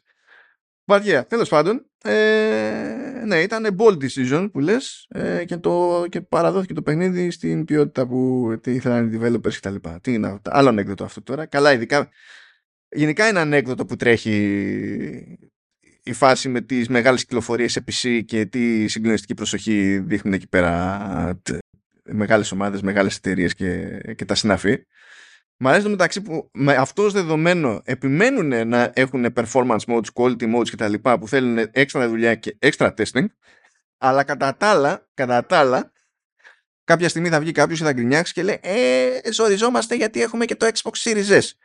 Δηλαδή, προφανώς και εκείνο είναι έξτρα δουλειά και είναι έξτρα ζόρι. Αλλά άμα θες να μου έχεις 45 quality settings σε 32 formats και μετά να σε πιστέψω ότι αυτό που σου κάνει τη μεγάλη ζημιά είναι το ένα format, είναι λίγο δύσκολο. Είναι, είναι λίγο δύσκολο. Ειδικά όταν καταφέρνεις και αποτυγχάνεις συστηματικά ως χώρος τέλος πάντων στο PC. Στο PC. με, hard, με hardware τέρμα Θεού, ας πούμε, και τα αποτυγχάνεις. Τέλος πάντων. Α, αφήστε μας ήσυχου. Πάμε από την EA στη, στο, στο Nintendo. Πέσαν όλα στο Nintendo το Nintendo καταστρέφεται. Το, το Nintendo έπαθε, έπαθε Apple. Είναι πέφτουν τα νούμερα, πάει κλείνει η εταιρεία. Είναι, είναι αυτό. Ξεκινάει και πού, πού είναι το, ο διάδοχος του Switch και γιατί δεν έχει βγει ακόμη και δεν ξέρω και εγώ τι. Και ολόκληρες ιστορίες. Τι να πούνε παιδιά, οι άνθρωποι δεν πιάσανε στόχο, θέλανε να πιάσουν 18 εκατομμύρια Switch, το, ήταν στο παραλίγο. Ήταν στο 17,97 Βάλανε στόχο για το επόμενο έτος 15 ε, μύρια, αλλά είπε ο Φουρουκάβα ότι γενικά it's a bit of a stretch. Δηλαδή δεν το θεωρούμε τελείως προβλεπέ ότι θα πιάσουμε τα 15 εκατομμύρια. Η συνολική εγκατεστημένη βάση του Switch έφτασε στα 125 εκατομμύρια. Έχει στην ουσία τι έχει μπροστά του, έχει το, το PlayStation 2 και το DS. Αυτό είναι πλέον. Αλλά δεν νομίζω ότι θα τα πιάσει γιατί είναι και τα δύο πάνω από 150 εκατομμύρια ε, ε διανύει την 7η χρονιά του το, το μηχάνημα. Ε, η ίδια Nintendo δεν πιστεύει, δεν πιστεύει ότι θα μπορέσει να χτυπήσει στα σοβαρά τα 140 στο σύνολο με το έτος που έρχεται και που περιλαμβάνει και Zelda μέσα. Οπότε, ναι, μπορεί να φτάσει, θα φτάσει πιο κοντά, αλλά δεν πιστεύω ότι θα φτάσει τόσο πιο κοντά. Ε, έπεσε η κερδοφορία, επίσης πέσανε, πέσαν όλα, πέσαν όλα. Ναι. Έτσι. Ναι. Ε, αλλά ταυτόχρονα δεν τους νοιάζει, πουλήσανε περισσότερα παιχνίδια από ποτέ. Ε, δεν έχουν κάποιο, κάποιο ιδιαίτερο πρόβλημα. Και ξέρεις ποιος στέγει αυτό. Δεν έχουν, όχι.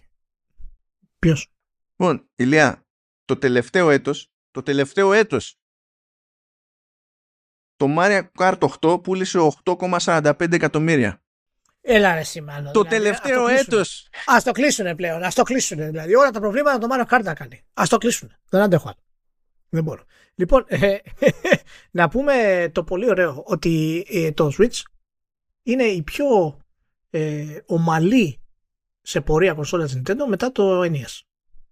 Δηλαδή πέφτει πάρα πολύ αρμόνικα. Και έχει μείνει στην αγορά πάρα πολύ καιρό ήδη. Έχει πολύ ειδικό κομμάτι της αγοράς και κάνει fade out πολύ άνετα. Καμία άλλη κονσόλα της Nintendo δεν είχε αυτό το, το ομαλό fade που έκανε. Το, το, το Wii είχε επίσης μια πολύ καλή, αλλά το Wii έπεσε πολύ απότομα. Δεν είχε αυτό το, το, το, το χαμηλό έτσι, ξέρεις, το, το που μειώνεται, το οποίο αυτό είναι το βασικό δείγμα μιας υγιούς κονσόλας. Και το Switch έχει καταφέρει να πουλήσει περισσότερα παιχνίδια από το DS στο σύνολο. Ναι. Ξεπέρασε. Ναι. Και πραγματικά έχω, το, το, το, έχω ξαναπεί, πιστεύω ότι θα, θα γίνει αυτό το πράγμα. Η ανακοίνωση του νέου Switch θα, θα φέρει κόλαση. Θα γίνει χαμός. Και δεν θα βγει φυσικά με, με, το, με, με νέο Zelda. Ε, σίγουρα μπορεί να, βγει, να, να, να, βγουν, να βγουν βελτιωμένες εκδόσεις κτλ. Αλλά νομίζω ότι αν κάνουν μια τριανδρία πέρα από τα παιχνίδια που έχουν ετοιμάσει και τα καινούργια που θα έχουν ετοιμάσει, τις πλάκες κτλ. Γιατί τώρα ξέρουν και πάρα πολύ καλά ε, τι ε, θα έχει το, θα, θα, θα, θα έχουν τα, το, το πορτοφόλιό τους. Δεν θα μου κάνει καμία εντύπωση αν επαναφέρουν παιχνιδιά όπως το Phoenix Wright μέσα στο Switch. Αν επαναφέρουν Nintendo. Αν αυτό είναι Phoenix Wright είναι, είναι Capcom όμως. Τι... Θα μου πεις Capcom; Ναι, ναι, ναι, ναι. όχι, όχι. Τέλος ναι, πάντων, ναι. Αυτό θέλω να πω. Ότι, ότι αν το κάνουν flagship, παιδί μου. Γιατί το Phoenix Wright έγινε διάσημος στο DS. Και θα επαναφέρουν πολλά πράγματα που είχαν ήδη κάνει και στο DS. Γιατί φέρνουν όλες τις γενιές, τις φέρνουν κοντά κοντά μαζί. Και αν βγουν με τρία AAA και βγουν νέο Switch με Mario, Metroid καινούριο και Star Fox, παραδείγματος χάρη σου λέω, και ανακοινώσουν ότι ετοιμάζεται νέο Animal Crossing παράλληλα, ε, νέο Mario Kart, καταλαβαίνεις τι έχει να γίνει. Καταλαβαίνεις τι έχει να γίνει για, για μια κονσόλα που θα είναι καλύτερη τεχνικά, μακάρι να προσφέρει και τουλάχιστον μία ώρα παραπάνω μπαταρία θέλω στο, στο, στο, στο φόρητο. Μία με τέτοιο κενό από, τελευταία, το τελευταίο ε, main entry, οι τύποι πάνε, τώρα θα το καταφέρουν δεν ξέρω, οι τύποι πάνε για λανσάρισμα με Μάριο. Πάνε για λανσάρισμα με Μάριο. Δεν χρειάζεται ναι, ναι, Δεν χρειάζεται να βγει άλλο παιχνίδι μετά καθόλου. Όχι, όχι, μα ειδικά και με την ταινία τώρα και τα λοιπά. Πάει για νέο Μάριο. Απλά δεν μπορώ ρε μάλλον να φανταστώ τι άλλο μπορούν να κάνουν με το Μάριο. Και κάθε φορά προσφέρουν ένα Μάριο το οποίο λες πώς, πώς τους βγήκε, πώς το σκέφτηκαν, πώς, πώς είναι δυνατόν. Δεν υπάρχει δηλαδή καμία ε, ξέρεις, ε, οπισθογύρισμα. Κάθε φορά είναι και κάτι, δηλαδή είναι έλεος αυτό το πράγμα. Έλεος. Καλά πάει είναι. 8,5 εκατομμύρια Mario Kart, Εμείς, ε, ε, επίσης η ταινία έγινε από τις πιο επιτυχημένες ταινίες όλων των εποχών, έτσι. Είναι αυτή τη στιγμή. Πρόσεξε και έχει βγει δύο μήνες. Δηλαδή, δεν ξέρω τι άλλο να πω. Μπράβο τους να είναι υγιείς πραγματικά, να τα πηγαίνουν όλα σούπερ και περιμένω και τις επεκτάσεις του πάρκου στην Ιαπωνία. Είναι ο επόμενος στόχος μου να πάω στην Ιαπωνία, να το καταφέρω μετά από πάρα πολλά χρόνια να πάω στην Ιαπωνία και θα πάω στα γραφεία της Nintendo, να το ξέρεις, μάλλον σου έχω ξαναπεί. Α, ε, ναι, αυτή ξέρεις ότι δεν αφήνουν. Απλά στο λέω. Να πας απ' έξω μπορείς. Ε, θα με αφήσουν εμένα. Αυτό που μπορώ να σου πω είναι να ξέρεις ότι λειτουργεί ως ξενοδοχείο. Το πρώτο, το πρώτο κτίριο που είχε ως γραφεία η Nintendo. Το παλιό. Λειτουργεί ως ξενοδοχείο και έχει μέσα ε, τέτοιο. Έχει μέσα και, και βιβλιοθήκη με, με βιβλία που έχουν να κάνουν με το gaming επίτηδες. Ε, εγώ έχω σχέδιο όμως. Γιατί θα πάω. Ε, το έχω πει στη Σίλβια να έρθει μαζί μου. Λέει δεν έρχομαι γιατί θα με ντροπιάσεις. Να πας μόνος σου. Και ναι, ήταν κάθετη σε αυτό και θα πάω έχοντας ε, fake papers ότι πεθαίνω. ότι, ότι έχω terminal cancer ας πούμε εσωτερικό παντού στα κόκαλα παρανυχίδες όλα και τελειώνω, σβήνω. Και άμα το όνειρό μου σαν από παιδί ήταν να, να σφίξω το χέρι του Μιγιαμότο. Ε, δεν θα πούνε όχι. δεν θα πούνε όχι. και μετά θα πω ότι ξέρεις, γιατρεύτηκα. Η επιστήμη ξέρω εγώ. Και αυτό θα είναι, είναι πολύ καλό σχέδιο. Λοιπόν, ωραία. Ναι, αυτά που κάνει ο Ρότζερς για το Τέτρι, τον μπαίνω μέσα και. δεν έχει. Πάνω αυτά είναι. Αυτά είναι το 80, δεν είναι το. δεν γίνεται λοιπόν, Δεν ξέρω. Ε, αλλά πρέπει να κάνουμε μια στάση για, για τη χαριτομενιά μας με τη LIP. Γεια σου LIP. Που στηρίζει ακόμη και τώρα Vertical Slice Commando S και φυσικά κάθε επέκταση το Halftone FM 16 χρόνια στην πιάτσα. Creative Studio δηλώνουν, δεν έχω καμία αντίρρηση σε αυτό, διότι έχουμε πει, μπαίνεις μέσα, είναι ένα ματσονέρντουλε, έχουν ένα μάτσα από collectibles που δεν θέλω να ξέρω πόσο κάνουν, πόσο κοστίζουν, γιατί κτλ. Είναι μια εταιρεία που για κάποιο λόγο όταν υπάρχει το, το περιθώριο λέει τι, τι company perk να χώσουμε ξέρω εγώ φέτος και κοιτάζουν το ημερολόγιο και είναι φάση έρχονται οι Maiden ναι ωραία αυτό θα είναι company perk γιατί αυτά, αυτά είναι τα μυαλά. Δηλαδή, πώς είναι corporate, ε, άλλη φάση τελείω στη, στην όλη κατάσταση. Ε, οπότε δεν είναι περίεργο ότι είναι λίγο μουρλή και βλέπουν λίγο πιο δημιουργικά την, την κάθε φάση. Είτε έχει να κάνει με πράγματα που βγαίνουν προς τα έξω, στον τελικό καταναλωτή, χρήστη κτλ. Είτε έχει να κάνει με λύσεις που είναι εταιρικές και μένουν στο εσωτερικό της κάθε εταιρείας. Ε, ε, interactivity από εδώ και από εκεί game engines, web tech, metaverse τα λοιπά δεν κολλώνουν πουθενά και that is the point.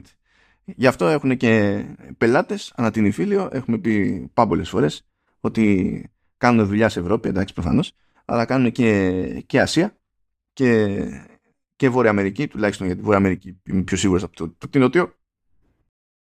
Και συνεχίζουν και παρά τις περίεργες χρονιές που έχουμε περάσει τώρα όλοι στην, στην όλη φάση και μιας και δεν μιλάμε για entertainment που ε, ε, ε, έγινε έκρηξη όσο ήμασταν όλοι κλεισμένοι μέσα, ας πούμε, με καραντίνες κτλ. Ακόμα και στις περίεργες αυτές τις φάσεις πηγαίνουν κάθε χρόνο έτσι από το καλό στο, στο καλύτερο. Πράγμα που δείχνει όχι μόνο το καλό κλίμα που λέμε, γιατί παίζει ρόλο αυτό ούτως ή άλλως από μόνο του, αλλά και τις γερές βάσεις και τη λογική με την οποία κάνουν το ένα βήμα μετά από το άλλο και δεν παθαίνουν αυτά που βλέπουμε σε κάτι μεγάλο. Oh, ε, ε, πιστεύαμε ότι οι τζίροι του 2021 θα, είναι για, θα τραβήξουν για πάντα. Θα, θα ανεβαίνουμε κάθε χρόνο με το, με το ίδιο τέτοιο, αλλά τελικά δεν έγινε. Ω, ας απολύσουμε 15.000. Ε, θα πείτε, τι συγκρίνεις τώρα. Νοοτροπίες. Νοοτροπίες. Δηλαδή τα μεγέθη είναι μεγέθη, αλλά και οι νοοτροπίες είναι νοοτροπίες. Γι' αυτό και είμαστε fans και γι' αυτό τους ευχαριστούμε, either way, για την υποστήριξή τους, τη συνεχιζόμενη και μπορούμε να συνεχίσουμε εδώ πέρα. Αφήνουμε τον Ιτέτο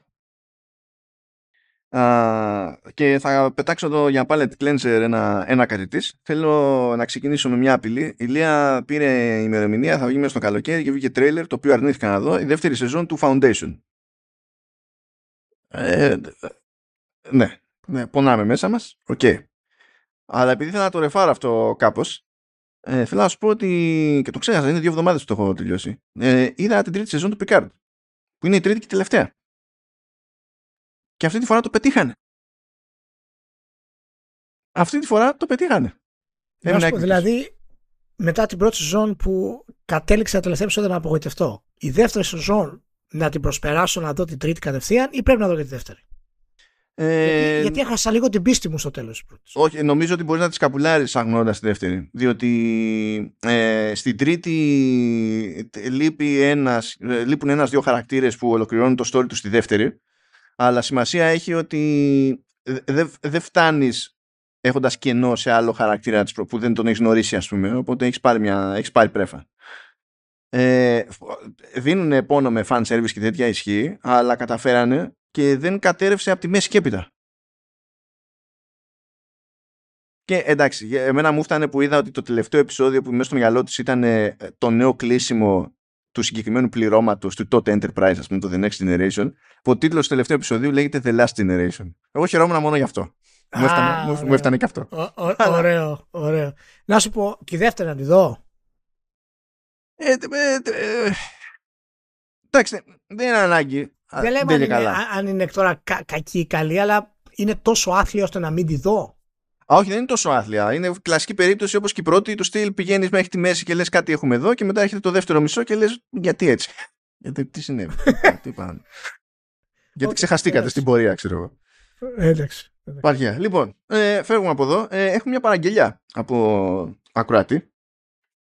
Ε, με πάτημα ένα opinion piece τέλος πάντων του του Pushware και λέμε ότι είναι πάτημα, είναι, είναι αφορμή. Το ζήτημα δεν είναι τόσο τι λέει το Pushware το οποίο εδώ και χρόνια δεν έχω συνειδητή εκτίμηση, αλλά έτοιμο είναι κάτι. Αλλά τέλος πάντων ξεκινάει εκεί πέρα μια κουβέντα για το και καλά πια τη συνδρομητική υπηρεσία στις κονσόλες. Στις κονσόλες. Μεταξύ PlayStation Plus και Game Pass, δεν λέει κανένας τώρα για το Nintendo Switch Online. Ε, είναι, έχει το καλύτερο value, ας το πούμε έτσι. Okay. Και φαντάζομαι ότι έπαιξε αυτή η παραγγελιά επειδή είναι κάτι που ενδεχομένως μεταξύ των στρατοπέδων σε παρέες μέσα δεν ξέρω συζητιέται. Μάλλον. Κάπως έτσι. Ε, καλά, προφανώς το Push Square, γιατί το Push Square είναι ταγμένο, θεωρεί ότι το καλύτερο value το έχει το PlayStation Plus. Ε, δεν μου κάνει εντύπωση ως αυτό. Αλλά δεν πολύ καταλαβαίνω. Είναι και PlayStation, είναι και PlayStation Side τώρα. Ναι, ναι, ναι, ότι είναι, είναι, είναι ταγμένο πέρα για πέρα, ρε παιδί μου. Δεν μπορούν να το κρύψουν, δεν την παλεύουν με την πάρτη τους. Δεν είναι. Ε, θεωρώ ότι είναι ειλικρινή στο ότι είναι ταγμένοι και ότι δεν μπορούν να λειτουργήσουν αλλιώς. Αλλά είναι, ε, είναι ταγμένοι. Αλλά τώρα το, το value, δηλαδή αυτό που έχω καταλάβει εγώ είναι ότι υπάρχει μια μπάντα που θα σου πει κοίτα ξέρω εγώ από, ακόμα και από παλιότερα παιχνίδια της Sony μπαίνουν μέσα αυτό, αυτό και αυτό ξέρω εγώ είναι παιχνιδάρες οπότε ε, διαφοροποιείται ξέρω εγώ η, η υπηρεσία ως προς αυτό. Γιατί το back catalog της Sony, ε, όσο να το κάνεις, είναι διαφορετικό από το back catalog του, της Microsoft και του Xbox. Οκ, okay, αυτό το αντιλαμβάνομαι. Και υπάρχει άλλη μπάντα που σου λέει, ναι, οκ, okay, το, το αντιλαμβάνομαι και εγώ αυτό, αλλά το, ε, το Game Pass δίνει πόνο ε, με πολλά παιχνίδια που σκάνε στην υπηρεσία με την ημερομηνία κυκλοφορίας στην κανονική κατευθείαν. Οπότε έχω το περιθώριο ε, με τα όποια χρήματα δίνω τέλος πάντων σε όποιο tier είναι ο, ο καθένας να δειγματίζω με το καλημέρα ένα μάτσο παιχνίδια που είναι φρέσκα ρε παιδί μου. Τώρα θα μου κάτσει κάποιο, δεν θα μου κάτσει αυτό έτερο είναι κάτι. Αλλά έχω το περιθώριο να το κάνω χωρίς να περιμένω ή χωρίς να πάω να κάνω ένα άλλο έξοδο με το, με το καλημέρα. Ας πούμε. Και αντιλαμβάνομαι ότι υπάρχει από εκεί και πέρα ένα debate μεταξύ αυτών των δύο πραγμάτων κυρίως, γιατί δεν βλέπω πολλούς να στέκονται στο τι γίνεται με το, με το cloud. Ε, δεν βλέπω να έχει πολλοί κόσμος σε συγκλονιστική τέλος πάντων εκτίμηση το ότι έξτρα δίνει το, το premium με τη λογική ότι είναι λίγο περίεργο πρέπει να έχεις ή να είσαι αποφασισμένος για το cloud, οπότε εκεί αντιλαμβάνομαι τέλος πάντων τη, τη, χρησιμότητα, αλλά μιλάμε περισσότερο για τίτλους PS3, ξέρω εγώ πες, που δεν μπορείς να τους παίξεις αλλιώς. Ε, ή, ή, πρέπει να σου έχει μείνει κάποιος πολύ γνωριστικό καημός από εποχές ξέρω εγώ PS1 και τέτοια πράγματα που λες τώρα πόσο να παίζει ρόλο αυτό στο, στην επιλογή κάποιου να πει πάω στο premium δεν το, δεν το πολύ κόβω Οπότε πιστεύω ότι υπάρχει φιλοσοφική διαφορά μεταξύ του δυνατού back catalog της Sony ε, και του, της πρόσβασης σε φρεσκότερα παιχνίδια από την πλευρά της, της Microsoft. Τώρα προφανώς φαντάζομαι ότι ο καθένας μπορεί να τα ζυγίσει ο καθένας όπως θέλει ε, και δικαίωμά του κανένα πρόβλημα. Αλλά αν προσπαθήσουμε να βγάλουμε το προσωπικό από τη μέση ε, δεν μπορώ να καταλάβω πώς ε, μπορεί να παραμεριστεί ε, η, πρόσβαση σε νεότερα παιχνίδια από την πλευρά του Game Pass και δεν μπορώ να καταλάβω πώς αυτός που νοιάζεται και καίγεται όντως για τον δυνατό κατάλογο της Sony και μπορεί να το ξεχωρίσει ας πούμε και να το καταλάβει και τα λοιπά δεν τα έχει παίξει. Ώστε να πει με βάση αυτό εγώ μένω ευχαριστημένος από το, το ότι υπάρχουν αυτά στην υπηρεσία. Δεν, ε, οκ. Ναι, κοίτα το, το εν λόγω μικρό άρθρο είναι απαράδεκτο, κάκιστο. Ναι, δεν στέκομαι τώρα σε αυτό τι λένε εκεί πέρα ότι πας γιατί δεν. Εκεί πέρα που πιάνει εντωμεταξύ προσπαθεί να πει ότι είναι καλό που έχει λιγότερους τίτλους day one το PS Plus γιατί όταν έχει γίνεται πάταγος στα media και δεν αντιλαμβάνεται ότι αυτό γίνεται επειδή ε, είναι το PlayStation το brand που είναι και όχι επειδή ανακοινώθηκε ναι, κάτι day one. Το, το θέμα είναι ότι πρέπει να κάνουμε, ότι πρέπει να κάνουμε κριτική στο, στο άρθρο. Δεν μπορούμε απλά να πούμε τη, τη, την άποψη και μετά να πούμε το τι, το τι, το τι ισχύει. Η, η, βασική ιδέα του άρθρου είναι ότι ε, η στρατηγική της Sony να χρησιμοποιεί το back catalog μαζί με ορισμένα third parties που εμφανίζονται είναι η καλύτερη στρατηγική. Αυτή είναι, αυτό είναι το βασικό, η βασική έννοια του άρθρου. Και ε, με αυτή τη λογική λέει ότι είναι καλύτερος subscription service από κάτι σαν το, σαν το game μας. Ε, πρώτον, εάν αυτή τη λογική μπορεί να στέκει ανάμεσα σε όλες τις εταιρείες συγκριτικά, γιατί δεν μπορείς να, να το κρίνεις μόνο για μια εταιρεία, πρέπει να πεις ότι αυτή η κριτική που κάνω την κάνω και για τις τρεις εταιρείες. Δηλαδή αυτός ο μηχανισμός που χρησιμοποιώ για να κριτικάρω subscription service πρέπει να ισχύει για όλες τις εταιρείες. Έτσι. Πρώτον λοιπόν, ε, με, από αυτή την έννοια, το, το subscription της Nintendo θα πρέπει να είναι καλύτερο γιατί τα, το back catalog του Nintendo, της Nintendo είναι κάτι εξωπραγματικό. Άρα δεν, δεν είναι αλήθεια αυτό. Δεύτερο, συγκρίνει ανώμια πράγματα. Συγκρίνει μια εταιρεία η οποία έχει back catalog και μια εταιρεία που δεν έχει back catalog. Τέτοιο επίπεδο. Και ε, η οποία έχει μεγαλύτερη φυσικά ιστορία και περισσότερα first party studios. Εάν το κάνεις αυτή τη σύγκριση, τότε για να έχει νόημα θα πρέπει να μου πεις ποιοι από αυτοί που τραβιούνται σε αυτή την υπηρεσία πηγαίνουν επειδή δεν έχουν παίξει τα παιχνίδια αυτά το back catalog του Sony. Εάν αυτοί είναι καινούργοι, τότε ναι, η υπηρεσία έχει, έχει καλύτερο value για το back catalog. Ναι, σίγουρα θα υπάρχουν κάποιοι έτσι που δεν θα έχουν. Πάντα υπάρχουν. Ακριβώς. Αλλά για τον, ας το πούμε, πιο φανατικό, πιο συστηματικό του PlayStation, οι πιθανότητες είναι μικρές να είναι αυτή η τύπη που κάνουν τη διαφορά. Άρα, άρα όταν έχεις ένα τέτοιο επιχείρημα, διαχωρίζεις για να, να σε βολέψει το επιχείρημά σου στο τι ακριβώς εννοείς. Δεν ξεχωρίζεις δηλαδή τι σημαίνει έρχονται αυτοί που έχουν παίξει τα παιχνίδια και τα ξαναπέζουν. Είναι αυτό uh, value ή έρχονται νέοι. Πώς είναι αυτή η διαφορά; Δεν την ξέρει το Push και γι' αυτό κάνει μια, μια γενικότητα στην όλη φάση. Στο τέλος λέει μάλιστα εάν το PS Plus είναι τέλειο. Όχι, λέει δεν είναι. Και αυτό που θεωρεί ότι είναι το μεγάλο μειονέκτημα είναι το πώς να επικοινωνεί το πότε βγαίνουν τα παιχνίδια καλύτερα. Ναι, αυτό είναι το πιο κουφό που διάβασα εκεί πέρα. Είναι το... Ναι. Από την άλλη, δεν μας λέει ότι το μεγαλύτερο του μειονέκτημα είναι ότι δεν έχουν τα first party της Sony Day One. Μα είναι μειονέκτημα τώρα αυτό, σε παρακαλώ. Σε αντίστοιχα με τη Microsoft. Άρα παίρνει ένα θετικό που έχει Sony και λέει Α, έχει καλύτερο back catalog, κάνει καλύτερη υπηρεσία, αλλά δεν συγκρίνει το θετικό που έχει η Microsoft, το οποίο είναι τα, τα Day One AAA. Εσύ, εδώ σου λέει, για να πάρετε λέει, ε, μια γεύση, λέει, το, το Φεβρουάριο, ε, ήρθε, κάτσε, ποιο έβαλε το Φεβρουάριο, ναι, το Φεβρουάριο έβαλε το Forbidden West, οκ, okay. ε, και έβαλε λέει το Devil May Cry 5 ε, Special Edition, okay, και το Back for Blood. Και το λέει και, και φάση δύναμη. Θέλω να πω ότι μεταξύ καλά, το Horizon είναι Sony πιο πολύ. Το Back for Blood ήταν αιώνες πριν στο Game Pass και έχω μια υποψία ότι μπορεί να ήταν και από το λανσάρισμα αλλά δεν είμαι super σίγουρος.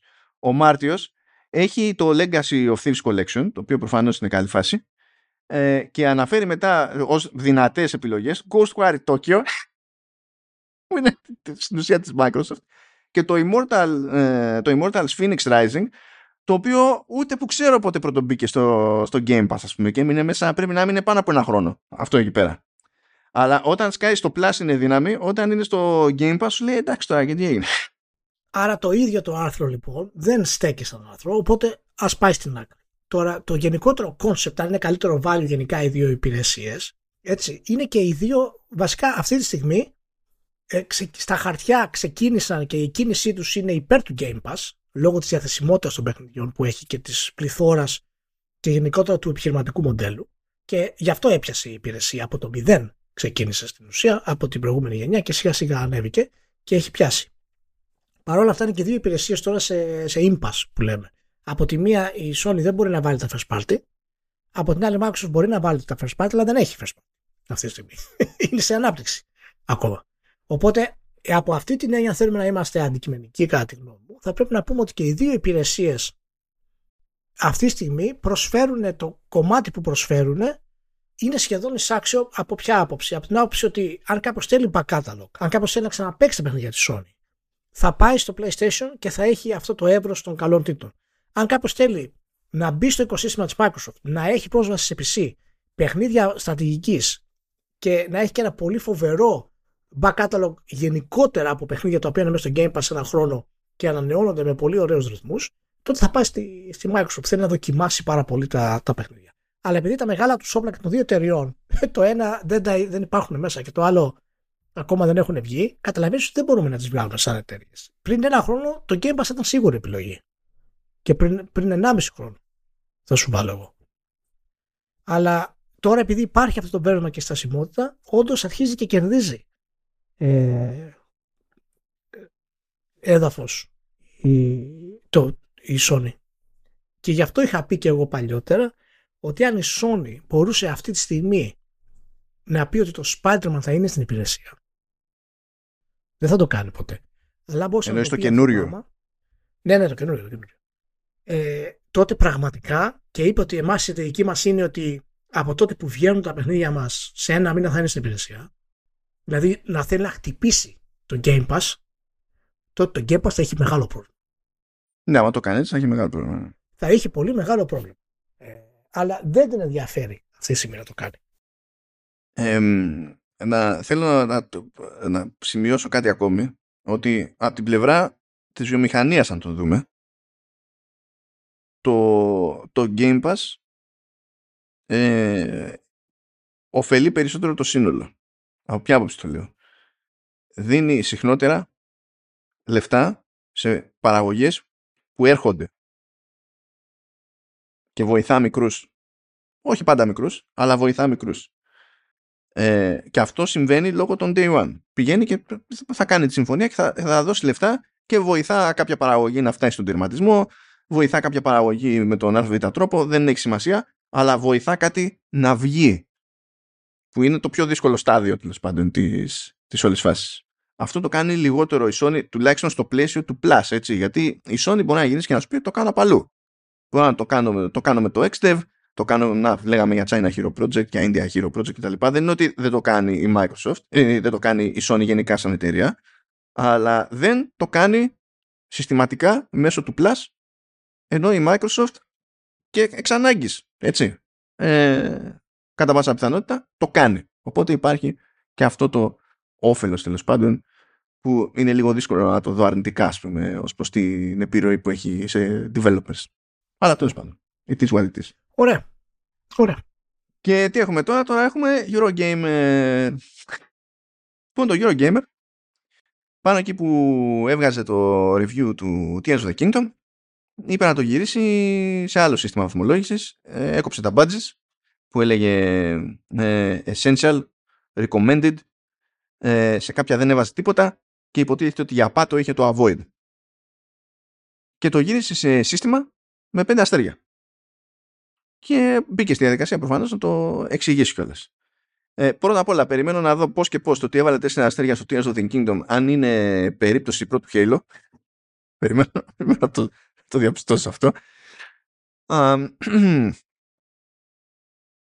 αλλά λέει τέλος πάντων ότι είχαμε πρόβλημα λέει, από ένα σημείο και έπειτα με τα badges. Ε, αφήνει στον πάτο ως εξήγηση, το, το λέει, αλλά το λέει πολύ στο τέλος, ότι ε, ε, ε, ε, υπάρχει όλη η φάση με το Metascore και το Metacritic και προτιμούμε να συμμετέχουμε στη διαμόρφωση της γενικής εικόνας αντί να είμαστε στην ουσία κάτω από τη, από τη λίστα σε ξέχωρα οπότε ναι όσο να πείτε οκ okay. ε, λέει επίσης ότι ε, κατέληγαν πολλά παιχνίδια να μην παίρνουν badge δηλαδή να μην είναι για recommended ή για essential αλλά να μην παίρνουν και avoid και λέει μάλιστα ότι το avoid πολλές φορές δεν χρησιμοποιήθηκε επειδή λέει θα ήταν mean, θα ήταν κακιασμένο να βάλουμε avoid.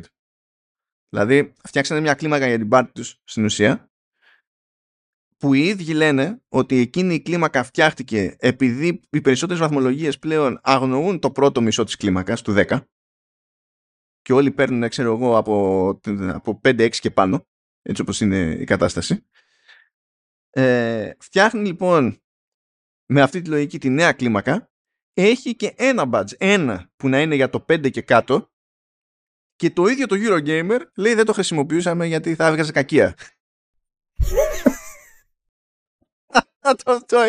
Λέω, τα γράφεις αυτά και στα σοβαρά. Δηλαδή τώρα δεν μπορείς να το καταπιείς αυτό το πράγμα. Να πεις απλά γουστάρουμε να φαίνομαστε στο Metacritic. Τέλος πάντων. Είναι Ναι, εντάξει, για, για τελείωσε και να το να το πούμε και να το κλείσουμε. Ναι. Το γυρνάμε στα πέντε αστέρια. Δεν θα έχουμε λέει μισά, οπότε πηγαίνει στο κινηματογραφικό το στυλ, που βέβαια στο κινηματογραφικό το στυλ οι περισσότεροι βάζουν μισά, γιατί ε, η κλίμακα που φοριέται περισσότερο είναι το 10. Αλλά λέει, η χαμηλότερη επιλογή που θα έχουμε θα είναι το ένα αστέρι. Δηλαδή φτιάχνουν μια νέα κλίμακα και με το καλημέρα σου λένε ότι ούτε αυτοί θα χρησιμοποιούν ολόκληρη. Ε, εντάξει, δεν, νομίζω δεν έχουμε πάρα πολλά φάση τώρα καταλαβαίνεις τώρα τι, ε, τι, τι είναι όλα αυτά. Ε, ένα πράγμα που μου έκανε εντύπωση είναι ότι όταν, όταν είπαν γιατί βγάλαν την κλίμακα του 10 όπως βγάλαν το, την κλίμακα του 10 γιατί δεν χρησιμοποιούσαν την κλίμακα. Και αυτό τους έκανε να, να αλλάξουν κλίμακα. Να αλλάξουν τρόπο βαθμολόγησης, να πάρουν τα badges κτλ. Δεν τους πέσει ποτέ από το μυαλό να χρησιμοποιήσουν όλη την κλίμακα. Αυτά είναι δύσκολα, εσύ. Τι γίνεται; Αφού, αφού αυτό είναι το πρόβλημα. Δεν τους πέσει ποτέ να χρησιμοποιήσουν όλη την κλίμακα. Και το έχουμε ξαναπεί για αυτό το πράγμα πριν το Hero Gamer αλλάξει πάρα πολύ. Ότι α, ο λόγος που δεν το κάνανε φυσικά είναι οι διαφημίσεις. Δεν μπορούσαν να θάψουν κανονικά τα παιχνίδια όπως έπρεπε. Εκεί που έπρεπε. Και γι' αυτό άρχισαν να βάζουν παραπάνω. Και να λένε ότι η κλίμακα δεν λειτουργεί γιατί δεν έβαζαν τα, την βαθμολογία. Δηλαδή, ποιος τους σταμάταγε και δεν χρησιμοποιούσαν την κλίμακα. Ε, δεν ήταν ωραίο, δεν ήταν ωραίο. Ε. ο, ο μόνος που μπορεί να, να τους σταματήσει ε, είναι το τέτοιο. Είναι οι συμφωνίες και τα διαφημιστικά συμβόλαια. Δεν είναι εξαίρεση ο κύριος Γκέμερ. Δεν το λέω ότι κάνουν κάτι λάθος. Είναι ότι αυτή είναι η πραγματικότητα. Αλλά μην βγαίνεις και λες ότι η κλίμακα δεν λειτούργησε. Γιατί μ, δεν το χρησιμοποιούσαμε. OK, okay. χρησιμοποιήστε Ποιο ήταν δηλαδή το θέμα; Το έτσι που το χρησιμοποιεί ακόμα ποιο είναι το πρόβλημα. Που έβαλε έξι στον κάτω βόρτο Ragnarok. Π.χ. Οπότε ε, τα επιχειρηματικά του Eurogamer αλλά και των site κτλ. είναι ένα από τα μεγάλα προβλήματα που έχουμε γενικά. Σου λέει εδώ μεταξύ ότι από το σύνολο λέει το, το περιεχομένο που βγάζουμε εκεί έξω η συνεισφορά γενικά λέει των reviews δεν είναι μεγάλη ώστε να πούμε ότι εμπορικά ρε παιδί μου είναι, το, είναι σημαντικό κομμάτι της πίτας και τα λοιπά. Παρ' όλα αυτά βέβαια τους και να, είναι, να φαίνονται στο Metacritic και τους χάλαγε που ήταν κάτω στο, στον πάτο. Αυτό πες, πες αυτό να τελειώνουμε. Πες απλά αυτό να τελειώνουμε. Ολόκληρη τη ιστορία και αμπελόφιλοσοφία. Λοιπόν, θα, ε, ε, ε, δεν ξέρω. Τώρα αυτό έτσι μου ήρθε, μου πέρασε από το, από το μυαλό. Βαριέμαι να το, να το κάνω πράξη, αλλά μπορεί μια μέρα να ξυπνήσω και να μην βαρεθώ. Εντάξει, εγώ ε, δεν μπαίνω στην διαδικασία να βάζω βαθμό σε trending. Αλλά ξέρω εγώ, μήπως να αρχίσω να βάζω. Αλλά να το, να το γράφω με κάντζι. Απλά για το σπάσιμο και να μην καταλαβαίνει κανένας τίποτα. Και να μην λέω το βαθμό στο τέτοιο. Στο, δεν ξέρω. στο ίδιο επεισόδιο. Δεν ξέρω. Πάντως είναι και ενδεικτικό του, του σε κρίση είμαστε πάλι που το, το καινούργιο Zelda έχει πάρει 96%. Και έκανε ένα post στο facebook ε, γι' αυτό, μάλλον σχόλιο ε, που έχουμε φτάσει και τα λοιπά. Δηλαδή, το Tears of the Kingdom είναι μία ακόμα ε, υπερβολή του κλασικού review που περνάμε αυτή τη στιγμή που όλε, όλες αυτές τις τεχνολογίες αντί να κρατιούνται για πραγματικά ανεπανάληπτους τίτλους που αλλάζουν πορεία στη βιομηχανία όπως ήταν το Breath of the Wild ε, δίνονται αβέρτα πλέον. Και το έχω, έχω βρει και όνομα για αυτό το πράγμα το οποίο είναι κοντά, ε, το ονομάζω κριτική της μεθόδου. Και είναι, είναι αυτή η κριτική που ζούμε τα τελευταία χρόνια, όπου δεν έχει σημασία η, η ποιότητα των στοιχείων που διέπουν μια μέθοδο. Δηλαδή, πόσο καλά είναι τα side quest στο open world, πόσο καλό είναι το γράψιμο στα main quest. Αλλά μετράει η ίδια η μέθοδος. Δηλαδή, έχει πολλά side quest. Έχει μακρύ, long, έχει μεγάλο main story. Έχει πολλά activities. Άρα είναι 8 για open world. Γιατί αυτό κάνουμε αυτή τη στιγμή. Και έτσι, επειδή αυτό έχει πάρει ντόμινο, είναι φυσιολογικό όταν έχει παιχνίδια, τα έχουμε ξαναπεί αυτά. Βέβαια που έχουν 90, 94 το πρώτο και μετά πώς θα του βάλεις παρακάτω να το sequel είναι καλύτερο. Δεν γίνεται να το βάλεις παρακάτω. Άρα χάνεται όλη αυτή ε, ε, η, η λογική της βαθμολογίας που για μένα ας πούμε και το 96% Εντάξει τώρα, σε αυτό υπάρχει διέξοδος τώρα γιατί πώς να σου πω, το, το 9 και το 10 του 17 είναι του 17 και το 9 και το 10 του 23 είναι το 23. Δηλαδή... Ναι, μα αυτό, αυτή, αυτό θα, είχε, θα είχε νόημα κατά τη γνώμη μου εάν το παιχνίδι ήταν σε άλλη κονσόλα. Εάν το παιχνίδι όντως ήταν διαφορετικό. Εάν το παιχνίδι όντως έφερνε κάτι το οποίο μπορούσες να πεις είναι επαναστατικό, άρα θα το βάλουμε 96. Γιατί τώρα το βάλει 97-96 είναι το ίδιο πράγμα. Είναι επαναστατικά και τα δύο. Τουλάχιστον με την έννοια που το συζητάμε εμείς. Απλά εγώ δεν πιστεύω ότι δεν το έχω παίξει βέβαια το το παιχνίδι. OK, okay, μπορεί να κάνω λάθος σε αυτό το κομμάτι. Έχει, δεν, και, δεν θέλει και μικρή επένδυση σε χρόνο αυτό. Έχει και αυτό ότι πρέπει όχι, να καθίσει να, να στάξεις για να βγει ε, Αλλά από αυτά που έχω δει και τα λοιπά, δεν, δεν πιστεύω ότι το παιχνίδι αυτό θα είναι τόσο σημαντικό όσο ήταν το Breath of the Wild σχεδιαστικά. Και, γιατί είναι ούτως ή άλλως είναι καρμπόν. Οπότε θέλω να πω από ποια έννοια ότι όταν φτάνεις σε παιχνίδι και βάζεις 96 και το προηγούμενος έχει βάλει 97 εάν φέρεις επόμενο Zelda θα πρέπει το, το οποίο θα, είναι, θα προσπαθήσει ξανά να είναι επαναστατικό. Γενικά για τη μηχανία θα το βάλεις σε 98-99. Λοιπόν, αυτές οι βαθμολογίες έχουν χάσει το νόημά τους πλέον. Ε, ε, ε, με αυτήν την άποψη. Δεν, δεν μιλάω απλά συγκεκριμένα για το Zelda. Αυτού του είδους οι υψηλές βαθμολογίες έχουν χάσει τη βάση τους. Γιατί μπαίνεις μέσα και βλέπεις παιχνίδια τα οποία είναι του 6 και του 7 να έχουν 100 στα πρώτα 10 Και αυτό παίζει ρόλο πλέον. Τελείωσε και αναγκαστικά και όλη η κριτική έχει πάει για φούντο. Σε μεγάλο βαθμό σε αυτό το κομμάτι. Οπότε δεν ξέρω και εγώ πλέον, και εντάξει τώρα το έχουμε συζητήσει πολλές φορές, μην κουράζουμε και τους φίλους με τα ίδια και τα ίδια. Δεν ξέρω εάν η λύση είναι να χρησιμοποιήσεις, να συνεχίσει τη βαθμολογία, να τη χρησιμοποιήσεις, να κάνεις αστέρια όπως έχει το Eurogamer, να μην βάζεις βαθμολογίες. Δεν ξέρω. Γιατί το πρόβλημα πιστεύω δεν είναι, έχει να κάνει με τον τρόπο που εκφράζεις την κριτική σου, αλλά με το, το mentality που κάνεις την κριτική. Δηλαδή, τι, τι είναι για σένα ένα παιχνίδι επαναστατικό; Τι είναι για σένα ένα παιχνίδι που θα του βάζεις 10. Πώς, πώς θα το ορίσεις αυτό το πράγμα; Εάν δεν έχεις τέτοιο mentality, δεν πρόκειται να βγάλεις ε, σωστό αποτέλεσμα. Και είμαστε σε αυτό το σημείο. Είμαστε δηλαδή στο έλεος των, των influencer. θυμάσαι αυτή την αιμονή ότι το, το, το Ragnarok έχει τα καλύτερα γραφικά που έχουμε δει και τα λοιπά και, το, ναι, ναι. και ήταν σαν δηλαδή πρέπει να σου πω να είσαι fan του God of War είσαι fan του God of War να είσαι fan Sony ξέρω και PlayStation ok πώς γίνεται να είσαι fan του PlayStation και να μην έχεις πάρει χαμπάρι το τεχνικό μέρος του, του Forbidden West και να βλέπεις μετά, μετά το Forbidden West να βλέπεις το Ragnarok και να λες είναι τα καλύτερα γραφικά που έχω δει. Δεν πιάνουν ούτε αυτά ρε. Δηλαδή που είναι μέσα στη μούρη. Ναι. Τα βλέπω εγώ με καφός. Ε, ξέρω εγώ. Γιατί, γιατί όπως ενημερώνουμε εδώ Ηλίας, σε αυτή την εποχή είμαστε. Ε, Καλά, την είχα τσεκάρει αυτή την υπόθεση, αλλά τώρα υποτίθεται ότι χοντρένει το πράγμα. Ήταν ένας YouTuber, ο Trevor Jacob, ε, ο οποίος ε, για να κάνει, ξέρεις, μανούρα και να πιάσει views και τα λοιπά, που έτσι κι αλλιώς τώρα βγάζει πολλά λεφτά, πολλά λεφτά από την όλη φάση, ως influencer, ε, το έπαιξε ότι πετούσε ένα, ένα μικρό, ένα μονο, ε, μονοκινητήριο νομίζω, ναι, ε, αεροπλάνο και τρέχανε οι κάμερες κανονικά, ήταν και στημένες μεταξύ σε σημείο που δεν είναι λογικό να είναι στημένες άμα δεν έχει σκοπό να κάνεις κάτι, αλλά τέλος πάντων, OK. Okay ε, και το έπαιξε, ξέρεις, ότι κάτι πηγαίνει στραβά και έπρεπε να κάνει αναγκαστική προσγείωση και έριξε το αεροπλάνο, ξέρω εγώ, και τα λοιπά και όλο αυτό για να το πουλήσει. Σαν να είναι κάτι το οποίο προέκυψε οργανικά και εκτός προγράμματος και δεν συμμαζεύεται. Ε, και έγινε έρευνα μετά σε όλο αυτό το πράγμα και βγήκε ότι το έριξε επίτηδες το αεροπλάνο. Έριξε, ε, το, πήρε μονοκινητήριο και το έριξε για τα views. Καταλαβαίνεις; Ναι, και επειδή στην εναέρια κυκλοφορία υπάρχουν νομικά πλαίσια και κανόνες, τώρα θα πρέπει να εξηγήσει γιατί δεν πρέπει να φάει 20 χρόνια φυλακή.